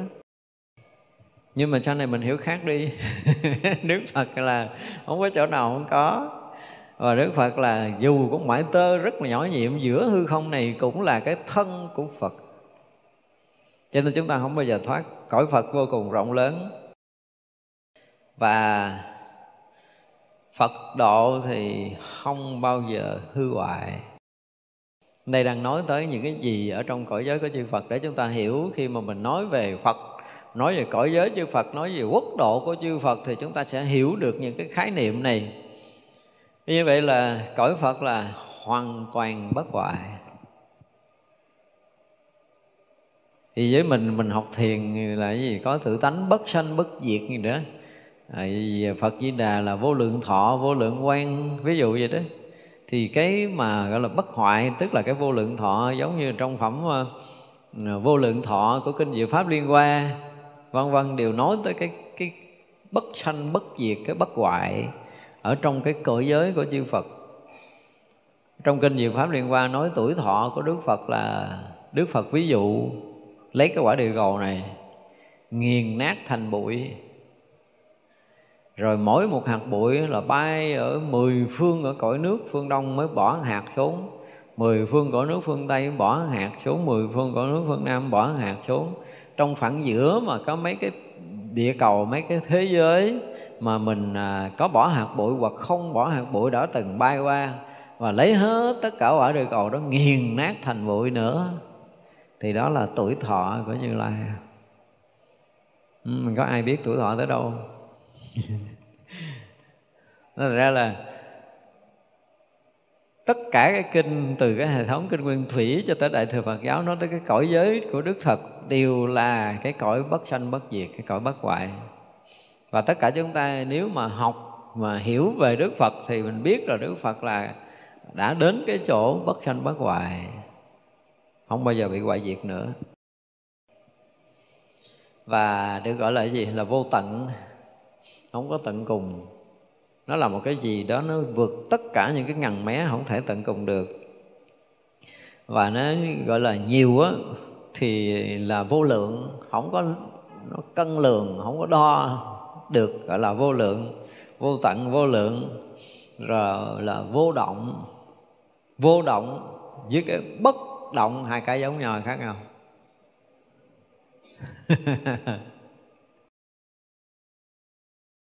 cái bất động là cái gì? Nó giống như cái, để cục đây nó không nhúc nhích. Gọi là bất động. Ở đây cái từ mà động á mà là không động thì đó được gọi là vô động. Giống như làm mà không có làm nói mà không có nói nói mà không có động não nói mà không có động lưỡi. Đây là chư phật là dạo khắp pháp giới mười phương này để cứu độ tất cả chúng sanh mà là gì? Là chưa từng rời đạo tràng. Đó gọi là vô động. Cái cảnh giới vô động nó khác, cảnh giới bất động nó khác. Bất động là không hoạt động được. Nhưng đằng này vẫn hoạt động tất cả mọi cái mà đều là không động. Thật ra cái từ vô động và cái từ bất động hai cái này nó khác nhau khác nhau về cái cái cái cái nghĩa của nó rất là lớn, cái từ vô động ở trong đạo Phật nó hay hơn là cái từ bất động. Từ bất động là giống như là không có động, không có chuyển, là ở chỗ đúng vị trí thôi. Nhưng từ vô động á, thì là động nhưng mà không hề động. Cái nghĩa của đạo Phật nó khác đi, thấy động mà nó không động thì cái đó mới gọi là vô động. Và cõi giới của chư Phật là một cái cõi giới nó rất là sinh động nhưng mà là vô động nó không có động theo cái nghĩa động đậy lui tới theo cái nghĩa của thế gian mình. Nhưng mà nó là một cái sức sống. Giống như bây giờ chúng ta nhìn ở hư không này chúng ta thấy rõ ràng là không có gì hết theo cái nhìn của thế gian. Nhưng các nhà khoa học thấy rõ ràng ở hư không này quá nhiều cái loại dưỡng khí đúng không?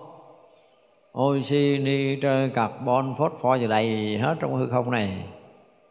Thì như vậy á, là tất cả các loài động vật và thực vật cũng nhờ cái dưỡng khí ở trong cái hư không rỗng này mà mới có thể hấp thu và sống được. Như mình, ví dụ như mình hít oxy, mình nhả ra CO2 mà cái cây này này hít CO2 hấp thu CO2 mà nhả oxy. Thế vậy là sự trao đổi của động vật và thực vật. Và nhờ cái gì? Nhờ cái khoảng không khí giữa hư không này. Ra là chúng ta thấy hư không này là nó cung cấp cái sự sống cho động vật và thực vật, nhưng mình thấy nó rất là bình thường thấy nó rất là bình thường, thấy như nó không có cái gì, nhưng mà nó là một cái lực sống để cung cấp tất cả những cái gì của các loài, các cõi, loài động vật vật, thực vật đang có trong cái hư không vũ trụ này. Nhưng mà đó là đang nói chúng ta đang nhìn về cái cõi vật chất thôi. Còn nói cái cõi của chư Phật, nó nuôi nấng tất cả những cái đang có, đã có và sẽ có mãi mãi trong cái vũ trụ này. Nhưng mà không có động cái gì hết đó nhưng mà không có chúng sanh nào không được cái sự nuôi sống bởi lực sống bên mông vũ trụ này. Vũ trụ này là một cái vũ trụ đang có một cái sinh lực sống vô biên vô tận. Và chúng ta cũng như tất cả các loài thảo mộc, côn trùng đều chỉ có hấp thu một cái phần sinh lực nhỏ nhiệm của vũ trụ này để thành sự sống mà chúng ta đang hoạt động ở đây thôi. Ra đến một cái ngày nào đó chúng ta thấy là nếu như mà một người ở cõi của mình nữa mà sống được ở một cái đoạn dài, cái tâm thức không hoạt động, để không có tiêu hao năng lượng của vật chất, thì người đó sẽ không cần ăn, không cần uống, thì cái điều đó đã chứng minh của những người đã từng nhập định rồi. Nhớ Nepal có một cái ông nhập định tới mấy năm, mà các nhà khoa học lại đo là rõ ràng là mấy năm ngồi bất động, không uống nước, không ăn cơm, mà mà cơ thể vẫn sống một cách rất là bình thường như vậy là cái tâm nó có thể nuôi được cái vật chất này. Mà các nhà khoa học vẫn chưa giải thích được điều gì xảy ra. Mà khi ai mà hiểu sâu trong thiền định thì người ta sẽ thấy điều này. Những cái vị mà nhập định cho tới 100 năm, vài trăm năm, cái thân nó vẫn tươi như bình thường. Không hề có bị khô héo đi. Cho nên nó là khi mà đi tới một số cái ờ, cái nhục thân của các vị mà đã viên tịch á thì có những cái thân mới có 100, 200 năm là đã bị héo rồi. Có những cái thân của các vị nó trải qua mấy trăm năm mà vẫn còn chưa có héo. Thì mình nhìn để mình hiểu cái gì? Định lực của cái người mà nhiều trăm năm mà cái thân nó không có co rút á, thì rõ ràng là cái, cái vị này là trước khi tịch cái định họ rất là sâu. Cho nên cái lực định nó vẫn còn tồn dư trong cái cái cái thân này trong khi những người khác vẫn để là thân xác, nhưng mà thời gian cái nó héo, nó co, nó rút, thì rõ ràng định lực không có sâu. Cho nên nhìn nhục thân mình có thể đoán biết được vị này định sâu hay là cạn trước phút viên tịch. Cho nên cái vật chất nó chỉ là một cái mà được điều động, điều khiển bởi tâm linh ở khắp cái vũ trụ này. Chứ không phải là vật chất là một cái gì ở bên ngoài cái tâm linh được. Cho nên cõi giới chư Phật là một cái gì nó trùm khắp. Là cái lực sống của vũ trụ này. Cõi giới chư Phật là một lực sống, là nguồn sống của vũ trụ mênh mông này. Và khi chúng ta phát hiện ra được điều này, thì chúng ta thấy rất là tôn trọng ở cái khoảng không mênh mông mà nó không có cái gì đang có ở cái vũ trụ này. Vật chất nó có thể thể hiện những cái hình tướng đẹp và cặp mắt mà lệ thuộc vật chất, chúng ta cảm giác đẹp cái này đẹp kia trong những cảnh giới của vật chất thôi, chứ chưa bao giờ chúng ta thấy cái khoảng không này là đẹp. Tới một ngày nào đó mình thấy cái khoảng không này nó đẹp hơn cái sự nắng nót vật chất, thì lúc đó là chúng ta có một chút trí tuệ để thấy được hai bên nó tương đối bình đẳng với nhau. Giống như là mình nghe bản nhạc khi mà cái tiếng đàn hoặc là cái âm của kèn hoặc là âm của trống thì theo nhịp điệu nó nó ăn nhịp với nhau thì chúng ta nghe đẹp. Nhưng nếu như không có cái khoảng ngắt đố với vị bản nhạc nó đẹp không? Hay không? Không có khoảng ngắt. Không có cái khoảng không đó đó, thì bản nhạc nó không thành nhạc nữa. Nhưng mà đâu ai thấy được cái này cho nên nếu như mà ai thấy được một cái điều là có cái người mà họ ở bên cạnh mình, họ gần gũi mình nhưng mà họ không làm được cái gì hết á, họ có giúp mình được cái gì hết á, về tiền bạc, về tinh thần, về tất cả mọi thứ, mà mình cảm ơn được họ như mình cảm ơn một cái bậc ân nhân đã cứu mạng mình thì người đó là người có cái thấy nhìn tương đối sâu trong cuộc sống này. Chứ còn đa phần là người nào cứu mạng mình mình mới cảm ơn đúng không? Người nào mà cứ sống với mình cứ bị uh, tiêu hao hoài mình không bao giờ mình cảm ơn họ. Thì chúng ta chưa thấy được cái giá trị hai mặt của cuộc sống này thì chúng ta không thấy được cái lực sống ở cái cái cái, cái khoảng không này nó mãnh liệt gấp hàng tỷ tỷ lần cái cái đời sống của mình đang có. Mình nghĩ mình sinh hoạt mình đang sống đây là do mình ăn mình uống rồi mình còn cái mạng hay gì đó đại khái theo cái hiểu nghĩa của đời người. Nhưng nếu không có cái hư không nếu không có cái lực sống mênh mông của vũ trụ này là mình không bao giờ có cái mạng này rồi. Nhưng chúng ta có bao giờ chúng ta biết tới cái chuyện này? Cho nên không bao giờ chúng ta yêu nổi cái cái hư không mênh mông cả. Đến một cái ngày nào đó mình thiền định thật sâu, mình tự nhiên mình rung cảm, mình thấy rõ ràng là nguyên cái hư không này là nguyên một cái lực mênh mông sống động, mãnh liệt, vô cùng tận, không thể cân đo đong đếm được. Và chúng ta chỉ sở hữu được một cái phần nhỏ nhiệm quá ở trong hư không này mà mình có cái đời sống mấy chục năm ở đây thì lúc đó mình mới thấy được cái giá trị thật ở cái chỗ mà vô động của Đức Phật. Thực sự thì thấy nó không có động, nhưng mà nó là một cái lực sống mênh mông để sắp xếp tất cả những chuyện xảy ra trong hư không vũ trụ này. Nó có quy lực của nó, mà chính là cái lực này, lực vô động này. Động mà vô động, làm cho tất cả mọi cái động mà cái đó hoàn toàn bất động. Vì không ai có thể đo được cái tốc lực cái vận tốc của nó. Đến một ngày nào đó, chúng ta sẽ thấy khoa học phát triển đến một cái tầng độ, họ sẽ đo được cái vận tốc của cái hư không đang có này. Nó còn mạnh, nó còn nhanh hơn cái vận tốc của ánh sáng gấp hàng tỷ lần. Để nó làm cho mọi vật ở trong cái hư không vũ trụ này vận hành theo một cái chiều hướng nhất định mà không bao giờ thay đổi được. Bây giờ kêu quả đất mình quay ngược lại, nó không quay được đâu nó phải đúng cái chiều của nó. Và không có thể nào quay khác hơn được nữa. Đó là luật của vũ trụ mênh mông này. Cái giải cái cái cái giải à, gì là gì? Cái um, cái hệ mặt trời của mình cũng như giải ngân hà giải thiên hà đều quay cùng một chiều không thể quay ngược hơn được. Không thể thay đổi cái chiều quay được. Và không ai có thể sửa được cái điều này. Đó là luật của vũ trụ. Nhưng mà nó thấy như là bất động nếu không có cái lực đó là quả địa cầu mình lấy làm gì tự nhiên trong hư không mày quay làm chi vậy? Tự nhiên quay à? Đứng lại đi. Và cũng không ai đứng lại được. Không ai dừng được cái cái vòng quay của quả đất. Nhìn thấy như mặt trời bất động, chứ mặt trời cũng quay theo cái luật của nó. Tất cả mọi cái đều quay theo cái chiều hướng nó. Cho nên là vũ trụ này rất là trật tự. Nếu không trật tự, quả đất đi ngang đại đi đâu, quay chỉ vòng vòng đụng mặt trời chơi nhưng mà không thể được. Thành ra chúng ta thấy từ cái cái vũ trụ mênh mông cho tới cái vật nhỏ nhiệm, nó đều có cái quy luật của nó. Có điều là chúng ta chưa thấy hết cái quy luật này, thì mình mới bắt đầu mới sử dụng cái cái gì? Cái khôn lanh của trí thức để mình thay đổi thiên nhiên, thay đổi này nọ kia thì cho nên mình mới nếm những cái mùi mà gọi là cái gì? Đối nghịch với thiên nhiên không? Những mùi đó là ở đâu cũng xảy ra rồi. Giông tố, rồi bão bùng lũ lượt đủ thứ chuyện. Đó là cái mùi mà nghịch với thiên nhiên. Chứ nếu thuận với thiên nhiên thì những cái chuyện đó ít khi xảy ra đó vũ trụ chưa bao giờ mà muốn, gọi là cái gì, sát phạt ai. Nhưng mà vì mình đi nghịch quá cho nên muốn chỉnh đổi lại muốn chỉnh sửa lại để nó nó giữ nguyên vẹn cái cái cái thiên nhiên của vũ trụ đẹp trở lại. Thì bắt buộc phải chỉnh sửa.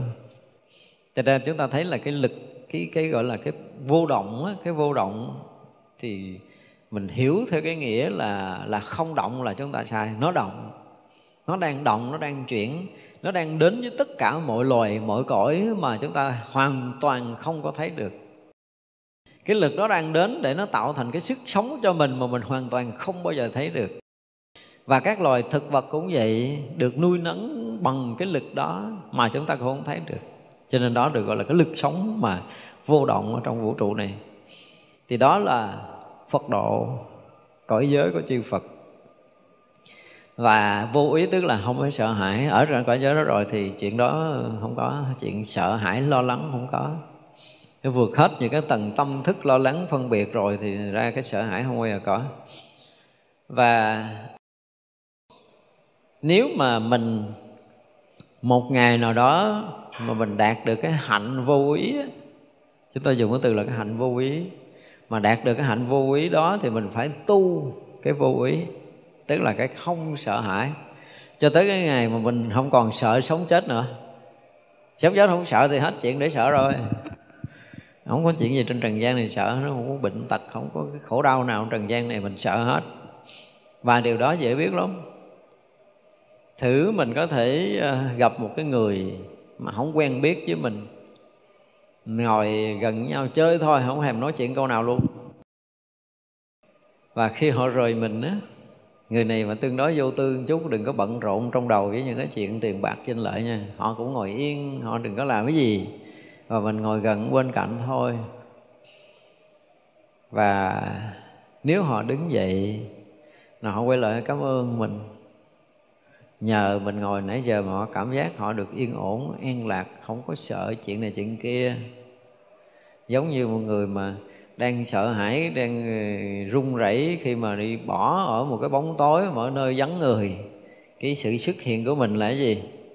Họ cảm giác yên, họ không sợ nữa nhưng mà cái chuyện đó là cái chuyện dễ hiểu. Nhưng đến một cái lúc mà chúng ta thể hiện cái lực vô ý của mình rồi, một cái nơi đầy sợ hãi, và có sự xuất hiện của mình, cái tự nhiên họ nghe họ yên à. rồi thấy mặt mình có họ thấy họ yên à. mà không phải một người, mà số đông người cảm nhận được. Thì vậy là gọi là cái lực vô ý của mình nó mạnh giống như bây giờ mình à, nằm mộng ban đêm mình sợ ma cái tự nhiên cái mình nhớ mình niệm nam mô a di đà phật hay gì đại khái cái tự nhiên cái mình nghe mình hết sợ ma. Thì là gì? Cái lực vô ý của đức phật đã đã được cái tự tâm mình kết nối. Cho nên khi mà à, chúng ta tu tập tốt chúng ta thấy có nhiều cái hay lắm. Một à, ví dụ một đứa bé đang đang sợ một cái gì điều, điều gì đó nó khóc cha mẹ nó vẫn dỗ không nín. Nhưng mình xuất hiện, mình chỉ tác ý. Hoặc là mình nhìn nó với cái cái cái cái cái mắt mà rất là yên bình của mình, cái tự nhiên nó tắt đi cái sự sợ hãi. Ai đang run rẩy bất kỳ một điều gì mà mình nhìn cái là họ hết đi cái sự sợ hãi run rẩy ở nơi thần tức là lực vô quý của mình nó đã có. Và cho tới khi mà thành phật, thì cái lực vô quý của đức phật cũng đã trùm khắp pháp giới này rồi. Cho nên bất kỳ một chúng sanh nào mà niệm danh hiệu phật thì người đó không còn sợ hãi nơi tâm nữa. Quý vị không biết có nếm cái này chưa? Ai mà có nhiều lần nằm mộng, ác mộng mà cái giật mình niệm phật hết ác mộng đó thì sẽ tin, đúng không? Nhưng mà trong cuộc sống này có những cái chuyện xảy ra, thực sự là mình hoang mang, sợ hãi, cùng tột rồi. Nhưng mà nếu chúng ta định thần để chúng ta niệm phật được thì cái lực đó tự động làm cho chúng ta mất đi cái cái quan mang sợ hãi liền. Thật ra cái lực vô vi nó trở thành một cái nội lực khi mà người công phu chúng ta dễ biết lắm. Một phật tử bình thường với đầy cái lo toan, tính toán, gặp một vị thầy lại ngồi chơi không cái, tự nhiên mình muốn nói gì mình quên hết rồi ta. yên đến cái mức độ mà chúng ta không có động tâm để chúng ta hỏi chuyện được. Ngồi cái nhìn nhìn muốn muốn nói gì lắm. Sao mà quên được trơn à? Trong khi mình chuẩn bị mình gặp là mình nói nhiều chuyện lắm mà ngồi ngó ngó ngồi mất tiêu trơn à thì vậy là cái lực yên bình, cái lực thanh tịnh, vô ý của cái vị đó đã đủ để có thể chặn hết tất cả những cái nghiệp lăng xăng lộn xộn của mình. Hay nhất là những cái thời mà ngồi thiền á, mà cả đại chúng ngồi nó không có yên. Mà có xuất hiện một vị thầy cái nó ngồi yên. Không phải sợ ông thầy rầy la, không phải cái chuyện này đâu, nhưng mà cái cái định lực của một vị thầy bước tới thiền đường nó làm cho chỗ đó nó đã yên rồi. Và chúng ta chúng ta kết nối được cái năng lượng, cái từ trường yên đó mà chúng ta được yên. Thì cái sợ hãi tự động biến mất. Cho nên cái lực vô ý là một trong những cái lực mà của chư Phật, chư Bồ Tát độ sanh thường đó ví dụ như mình mà mình gặp chuyện rắc rối á đây có số người mà cái nếu mà có kinh nghiệm xã hội chúng ta sẽ thấy nè. Tự nhiên mình gặp à, chuyện rắc rối mà có người đó xuất hiện cái tự nhiên mình cảm giác nó mất đi tâm mình nó yên liền à. Và mình có thể giải quyết được công chuyện mình muốn một cách rất là dễ dàng trong khi không có cái mặt của người đó, mình ngồi mình tính hoài, tính không ra, mặc dù người đó ngồi, không có nói lời nào, không góp ý mình cái gì, nhưng mà người này ngồi tự nhiên cái mình yên, cái mình tỉnh ra, cái mình thấy ra được cái việc để mình có thể xử lý cái việc rắc rối của mình. Thì đây là cái lực vô ý của người đó, nó tác động tới tâm của mình được. Và đây là một trong những cái lực mà luôn luôn có trong cái đời sống tâm linh. Chúng ta thấy là kinh nghiệm mà chúng ta gần những người tu mà có chuyên sâu một chút thì cái chuyện này chúng ta sẽ dễ cảm nhận lắm từ xa, nội kiểu mà nghe tiếng người đó thôi. Nghe tiếng thôi, chúng ta cũng có cảm giác được yên bình.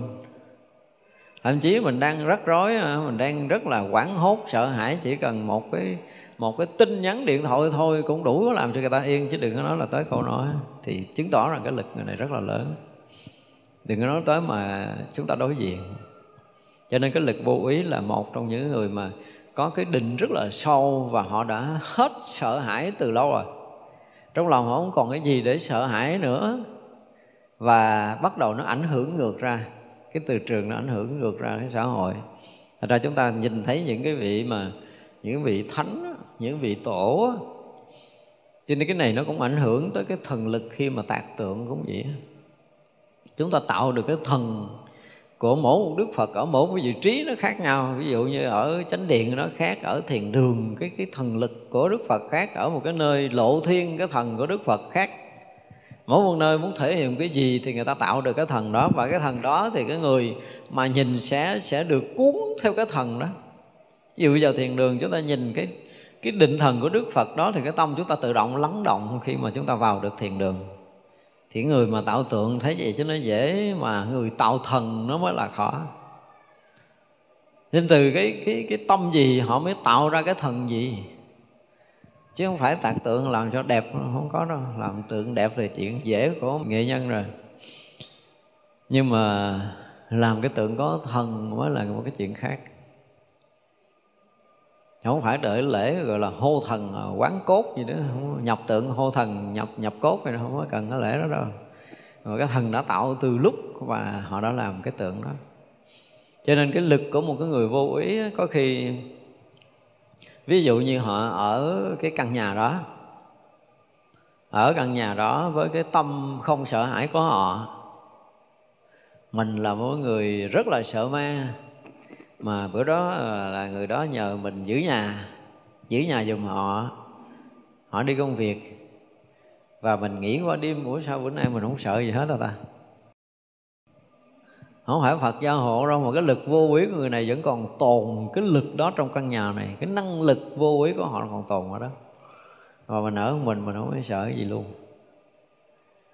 Cho nên cái lực vô quý nó sẽ, nó có rất là nhiều trong cái đời sống này mà tâm chúng ta tương đối vô tư tí, chúng ta sẽ nhận được. Mà vừa vô quý, đã vô quý tức là không sợ hãi, không dao động rồi nó sẽ kèm theo cái gì? Sự an lạc và sự thanh tịnh. Ra có đôi lúc mình à, mình động tâm rất là nhiều. Tự nhiên mình nghĩ tới phật, mình nghĩ tới bồ tát, mình nghĩ tới thầy của mình. Nghĩ thôi chứ mình không phải là mình gặp. Thì tự động cái lòng của mình nó cũng lắng dịu xuống. Thì như vậy là mình mình nhận được cái lực vô ý của Phật, của Bồ Tát và của vị thầy của mình, cái năng lực tu tập của các vị đủ để có thể làm cho cái tâm chúng ta nó lắng động, nó thanh tịnh đó là cho nên người nào mà có một cái vị thầy mà có lực, mà tâm chúng ta tuyệt đối hướng tới vị thầy đó, chúng ta thấy công phu của mình nó khác lắm. Khi mà chúng ta chưa tin, chưa hướng tâm tới vị thầy thì công phu khác.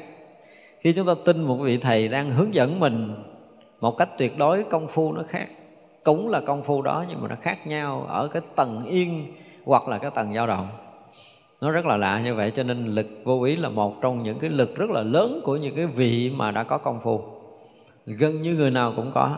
Đã có định lực rồi là cái lực vô ý sẽ có.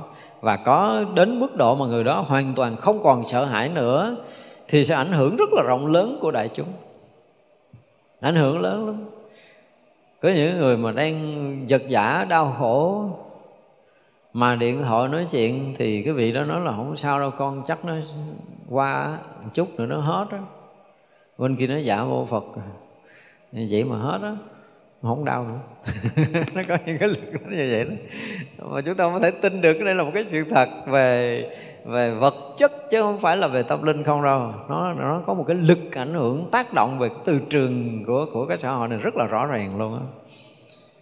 Thành ra cái cái lực vô quý là một trong những cái lực thuộc cái dạng công phu của cái người mà đã từng công phu đạt được tới cái chỗ hết sợ hãi ở nơi tâm, thì nó sẽ ảnh hưởng rất lớn đến đời sống xung quanh của mọi người và tới cái Phật độ quang minh tức là cái cảnh giới ánh sáng của chư Phật. Thì mình nói rồi ánh sáng chư Phật thì khỏi khỏi bàn đi. Nhưng ánh sáng mà hằng hà sa số của mặt trời cũng không so sánh được. Các vị chư thiên cõi trời còn phải lấy tay che mắt. Không có đủ sức để có thể nhìn thấy cái quang minh của Đức Phật rồi. Chỉ những vị đại Bồ Tát mới thực sự thấy là cái, cái ánh sáng Đức Phật tới đâu thôi. Còn các loài các cõi tưởng, tưởng không thấy nổi. Mình thì chịu. Loại người mình thì chịu mình không thấy. Thế còn mình qua cái tầng vật chất được á cái thấy của mình mà được gọi là qua cái tầng của vật chất được thì mình sẽ thấy được cái quang minh của siêu Phật. Và rõ ràng là không có ánh sáng nào có thể so sánh được. Khi mà chúng ta đi sâu vào trong định đó, thì chúng ta sẽ trải qua hằng hà sa số các tầng ánh sáng. Phải dùng cái từ như này hằng hà sa số các tầng ánh sáng. Tùy cái mức độ định của mình mà chúng ta tới tầng ánh sáng nào. Và ánh sáng đó là vượt qua cái tầng tâm nào của mình.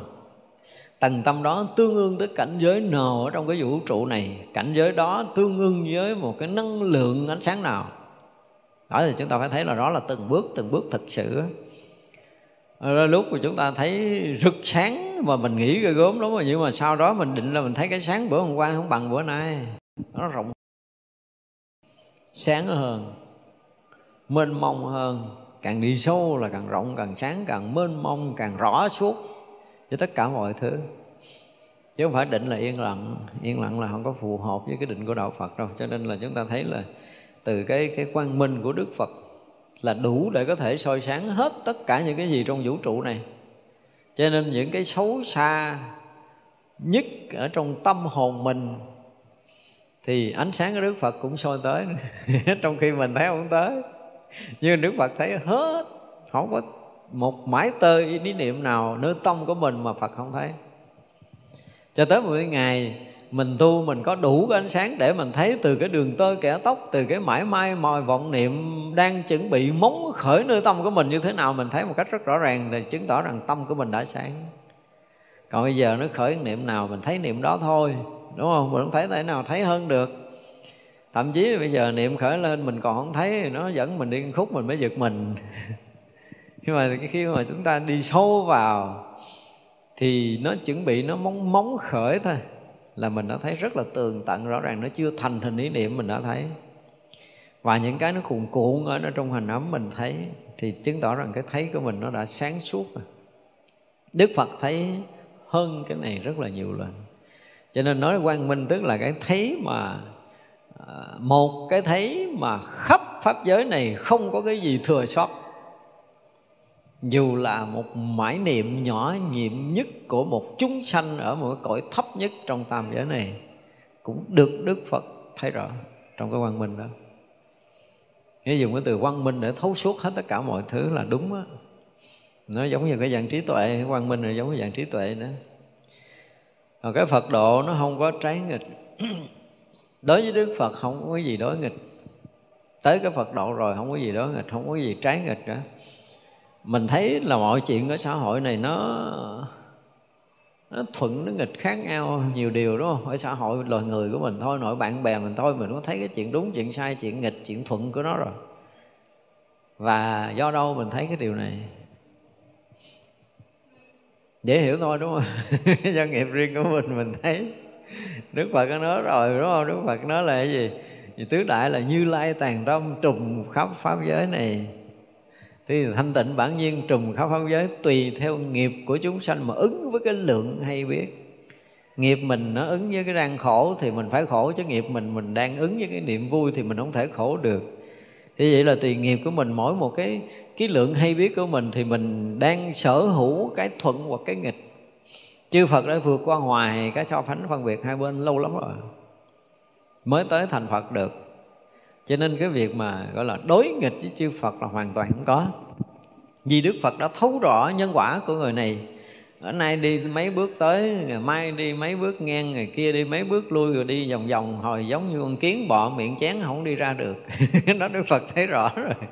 Đức Phật không có lầm cái chuyện này và đức phật thấy là chừng nào mình đi đúng, chừng nào mình bước tiến được mấy bước, rồi chừng nào đi thẳng, chừng nào đi cong và đi tới chừng nào tới cái vị trí nào là cái chuyện này đức phật thấy rõ, biết rõ. Cho nên đối với cái chuyện mà mình tiến hay là mình lùi hay là à, mình à, an lạc, mình thanh tịnh, gì gì tất cả những cái chuyện xảy ra trong cuộc đời mình, đức phật đều thấy thấy trước, thấy lâu lắm rồi. Như mình ngồi đây là đức phật đã thấy lâu lắm rồi. Đức phật thấy lâu lắm rồi, ngày hôm nay mình ngồi ở đây và mình ngồi ở đây từ sáng tới chiều mình hiểu được nhiêu đức phật cũng thấy. Tâm mình hoan hỷ không hoan hỷ đức phật cũng thấy. Mình ngồi mình tỉnh hay mình ngồi mình ngủ gục đức phật cũng thấy lâu lắm rồi. Đức phật thấy hằng hà sa số tỷ năm về trước lận. Chứ không phải đức phật mới thấy rồi đâu. À, nhưng mà cái chuyện mà đức phật đã thấy hằng hà sa số tỷ năm về trước á thì vẫn hiện tiền trong cái lúc mà mấy tỷ năm đó là cái chuyện này đã đã hiện trong cái thấy của Đức Phật trong cái quang minh của Đức Phật. Đó mới là cái chuyện mà phải nói là tới cái quang minh cái thấy biết Đức Phật nó khắp sôi không có, có chỗ nào không tới không có chỗ nào không biết. Mà Đức Phật không có gọi là mất công để có thể nhìn. Giống như mình mình thấy gì là mình phải nhìn đúng không? Mình muốn biết gì mình phải tìm hiểu mình biết. Nhưng đằng này Đức Phật không có chuyện này. Hoàn toàn không có dụng tâm không có dụng lực gì cái gì nó cũng hiện hết á mỗi cái đều được hiển lộ một cách lộ lộ, rõ ràng, không có không có cái nào mà phức được trong cái cái quang minh của Đức Phật. Đó là mới là cái cái đặc biệt. Và do thấy suốt, thấu suốt cả ba thời, cho nên nhìn cái gì thì đã có kết quả nó rồi kết quả của mình là thành phật đức phật thấy rồi. Cho nên đi thuận đi nghịch đi lên đi xuống gì? Đi bao nhiêu đường trong lục đạo đi ra làm sao trước sau cũng thành phật. Đức phật đâu thấy chuyện đối nghịch với chúng sanh nào đâu không có. Có điều là lúc đó nói như vậy thì dạy nói kiểu như vậy để cho nó tiến như vậy. Đó, thì như vậy là đức phật nhìn thấy rõ cái nhân quả nghiệp báo của mình đức phật hướng từng bước một để cho mình thăng tiến thôi. Chứ không có chuyện đối nghịch với cái thấy nhìn của cái người đã giác ngộ và ai đó tu trong đời này, mà một ngày nào chúng ta đứng lên, chúng ta tuyên bố là tôi bây giờ trần gian này hết cái chuyện đối nghịch với tôi rồi. Hết rồi. Không có cái gì là đối nghịch với mình nữa, hết cái gì với mình nó cũng không có đối, không có đối kháng được nữa. Mình hết hoàn toàn cái đối kháng, đối nghịch, mình không còn một chút kẻ thù nào và nơi tâm của mình cũng vậy, nó không có còn phân hai, phân ba nữa, tự tâm nữa, không có còn đúng, còn sai nữa là mình đã vượt hết tất cả những cái điều này rồi, thì xem như chúng ta đã được giác ngộ. Với người giác ngộ thì hoàn toàn không còn đối nghịch, không còn phân biệt hai bên nữa. Ở Phật độ dụng đây dụng từ là khả ái. Không mà ngộ, mình nghĩ tới Phật là mình không thể nào mà lại là gì ừ, khó ưa được, đúng không? Dù là cái người chưa hiểu Phật lắm mà nghe nói cái tên Phật cái tự nhiên lòng của họ cũng có một cái gì đó có một chút cảm tình. Hiểu Phật nhiều hơn thì mình thương mình quý Phật nhiều nữa. Thành ra trong cái cõi giới chư Phật là tất cả những cái gì rất là dễ thương, rất là dễ mến, rất là dễ kính, rất là dễ quý chứ chúng ta không có đối nghịch cái gì trong cái cõi của chư Phật. Và nó rực rỡ rực rỡ thì mình à, nói không hết đâu. Hồi sáng giờ mình nói nhiều về cái chuyện mà cái cõi Phật rực rỡ rồi. À, đẹp đẹp mà đây dùng cái từ là khéo đẹp nữa rực rỡ còn đẹp khéo đẹp. À, Phật độ là một cái gì đó không có thể so sánh được trong tam giới này. Cho nên nó là đệ nhất là là tối thắng là thù thắng là là cực thắng. Dùng những cái từ mà thế gian rồi hết từ để dùng là tối thắng là cực thắng là vô thượng là vô đẳng vân vân. Tức là những cái gì mà cao là quý là tối thượng là tối thắng là tối tôn thì đều hiện hết trong cái phật độ. Cho nên phật độ là hoàng mỹ là hoàng bích là viên mãn chứ không còn cái gì có thể chỉnh sửa được. À, tới một cái ngày nào đó mình tu mình thấy tâm mình không phải đến mức độ chai lì đâu.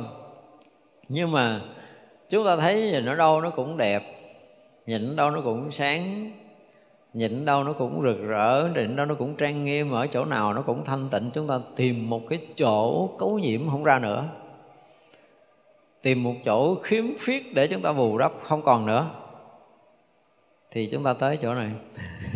Nó đến hoàn mỹ hoàn bích hoàn thiện rồi không còn có cái gì có thể chỉnh sửa, không còn có cái gì có thể bù đắp, không còn có cái gì có thể mà nghi ngại nữa. Tuyệt đối thanh tịnh, tuyệt đối sáng suốt, tuyệt đối rạng ngời, tuyệt đối bình đẳng, tuyệt đối trí tuệ, chứ không còn cái gì khác hơn nữa. Thì lúc đó là chúng ta đã, gọi là, triệt ngộ. Còn chưa tới đây thì chúng ta còn phải sửa. Mà mình càng à, thấy nhiều cái chuyện bất mãn, thì sao? Nên đó là do đâu? Do người đó làm không đúng mình bất mãn hay là do cái tâm của mình? Thấy chuyện này không vừa ý chuyện kia không vừa lòng. À, là mình nghĩ là tại vì người này làm không có đúng theo ý của mình người kia làm không đúng ý của mình. Chứ sự thật không phải như vậy. Những cái tâm của mình lúc này nó đang gọi là chìm nổi nó không có nó không có bình mọi chuyện mình nhìn thấy mình bực bội, mình thấy khó chịu, mình thấy nó không có vừa lòng, thấy nó không vừa ý. Nó xuất phát từ tâm của mình. Nhưng khi tâm của mình nó vượt hết những cái này rồi thì mọi chuyện mình sẽ nhìn họ đang không hoàn thiện, mình sẽ có cách để cho họ hoàn thiện. Thì mình sẽ có cái ý của mình vào, hoặc là mình có hành động, mình có lời nói gì đó là tự động cái chuyện nó sẽ hoàn thiện theo ý của mình. Cho nên khi một người tu tập tốt mà đủ phước, đủ trí rồi thì mọi chuyện gần như nó đi theo chiều của họ. Chiều tâm lực, cái lực tâm của họ đủ lớn, thì chuyện gì họ cũng chuyển theo tâm mình được. Còn tâm lực mình nó xấu, nó chưa đủ lớn, nó còn yếu, thì tác động bên ngoài duyên nó sẽ làm chúng ta bị chìm nổi, chúng ta bị dao động, chúng ta bị bất an. Thật ra ở đây để thấy rằng đây là cái cách diễn tả trong cái trang nghiêm cõi giới của Phật độ. Để chúng ta cái hướng tâm về chỗ trang nghiêm thanh tịnh này một cách tuyệt đối. Để khi nào mà bây giờ mà chúng ta phát tâm phát nguyện hồi hướng như vậy rồi cho tới vô tận kiếp vị lai tới một ngày mà chúng ta được nhập định và tâm chúng ta tới những cái cảnh giới bình đẳng tốt đẹp của quay đức rộng lớn an lạc rồi là bất hoại gì, gì gì đó thì lúc đó chúng ta sẽ nhớ lại là ồ trước đây mấy tỷ kiếp mình đã từng phát nguyện chuyện này rồi giờ mới tới. Giờ mới tới. Có nghĩa là bây giờ chúng ta phát nguyện như vậy nhưng mà chuyện này nó sẽ tới trong tương lai của mình. Tại vì trong vũ trụ này chư phật không có bao giờ không ban phát cho tất cả chúng ta với tất cả những tâm nguyện lành. Không có tâm nguyện gì mà đức phật từ chối không cho mình hết đó đức phật thương mình lắm. Thương còn uh, còn hơn cha mẹ mà cưng đứa con hư nữa. Mình muốn cái gì đức phật cũng cho hết đó quan trọng là chúng ta có có thực sự muốn hay là không? Ngay cả muốn thành phật, đức phật cũng cho liền nữa. Nhưng mà tại vì mình chưa muốn, mình còn nhiều chuyện để muốn quá, chưa muốn thành phật. Cho nên giờ là chúng sanh thôi. Thật ra là học cái này để chúng ta có được một cái hướng rõ ràng. Từ xưa giờ nói tới cái cảnh giới của chư Phật, cõi giới của chư Phật, cái định lực của chư Phật, cái sở chứng, sở đắc của chư Phật là chúng ta hoàn toàn không biết. Nhưng nếu học tới đây, chúng ta sẽ biết. Và khi biết được rồi là chúng ta sẽ phát tâm, phát nguyện hồi hướng hướng tâm về cái chỗ chư Phật đã đã đến. Cõi giới chư Phật đang ở, cái phương tiện chư Phật đang có, cái lòng từ Đức Phật đang phủ trùm, trí tuệ Đức Phật đang chiếu khắp thì tất cả những cái này đều là những cái cái mà chúng ta đang hướng tâm tới. Và phải hướng tâm một cách dũng mãnh về cái chuyện này, phải phát tâm phát nguyện, gần như nó trở thành một cái lực lớn. Để mỗi khi mình nhớ tới Đức Phật là mình nhớ tới quốc độ chư Phật, rộng lớn, trùm khắp, bất hoại, trí tuệ chư Phật, là chiếu khắp tất cả mười phương pháp giới này không có chỗ nào không thấu. Rồi là thọ mạng Đức Phật là bất sanh, bất diệt, cõi giới Đức Phật là rộng lớn, là bất hoại, gì gì đó. Tất cả những cái điều đó nó sẽ sẽ được ôn đi ôn lại nơi tâm của mình nhiều lần để nói tới từ Phật là tất cả những gì tối tôn, tối thắng, tối thượng nhất nó đều hiện ra nơi tâm của mình. Nếu mình không còn có cái suy nghĩ khác khi mà nghĩ tới Phật là tất cả những cái cảnh giới, những cái cõi giới, những cái quả vị tu chứng ở lòng tự, những phương tiện gì gì đó nơi Đức Phật là hiện ra nơi tâm của mình liền. Thì tới lúc đó mới được gọi là cái niềm tin Đức Phật với mình là bất thối. Nhưng tới đó mới được gọi là tin bất thối chứ còn nhiều khi mình nghĩ tới đức phật, mình còn miên man lắm, mình còn không biết đức phật là cái gì, đức phật ở đâu, đức phật ra làm sao, cõi giới đức phật như thế nào, phương tiện ra làm sao, lòng từ đức phật như thế nào là hoàn toàn mình chưa có đủ cái hiểu biết, chưa đủ tri kiến, chưa đủ niềm tin. Nhưng mà khi học cái này rồi, chúng ta đủ tri kiến, đủ niềm tin rồi, thì à, chúng ta nên bắt đầu hồi hướng, phát tâm, phát nguyện để hướng về cái cõi giới này một cách thật tâm. Để mình tin chắc rằng ngay đây mình phát nguyện xem như là mình đã đóng dấu cái quả vị Phật của mình. Nhưng mà không biết chừng nào mình lấy tờ giấy đó thôi. Lấy giấy chứng nhận là mình đã đóng dấu, mình thành Phật. Ngay cái phút mà mình phát tâm đúng với tất cả những cảnh giới mà Đức Phật đã có được diễn tả như từ sáng tới giờ. Thấy chưa? Vậy là nơi lòng của mình đã có một cái dấu ấn về cái quả vị của Đức Phật, về cõi giới của Đức Phật, về hạnh nguyện của Đức Phật, về lòng từ của Đức Phật, vân vân. Tất cả những cái đó đều có ở nơi tâm của mình. Và từ đây thì sao cứ nghĩ về Phật là tất cả những cái này hiện ra. Không có cái gì có thể bị thay đổi trong cái thấy nhìn Đức Phật của mình thì tới chừng đó là được xem như lòng tin bất thối rồi đó. Mà chúng ta tin này không còn thối chuyển nữa, thì cái việc thành phật chúng ta cũng chắc chắn không bao giờ thối chuyển. Nhưng mà lòng tin này nó bị thối chuyển, bị thay đổi thì cái quả vị phật chúng ta sẽ bị dao động. Công phu chúng ta sẽ không vững vàng. Hồi bữa nay chúng ta học, tới đây chúng ta nghĩ vậy chắp tay hồi hướng nữa. Chúng, sanh, vô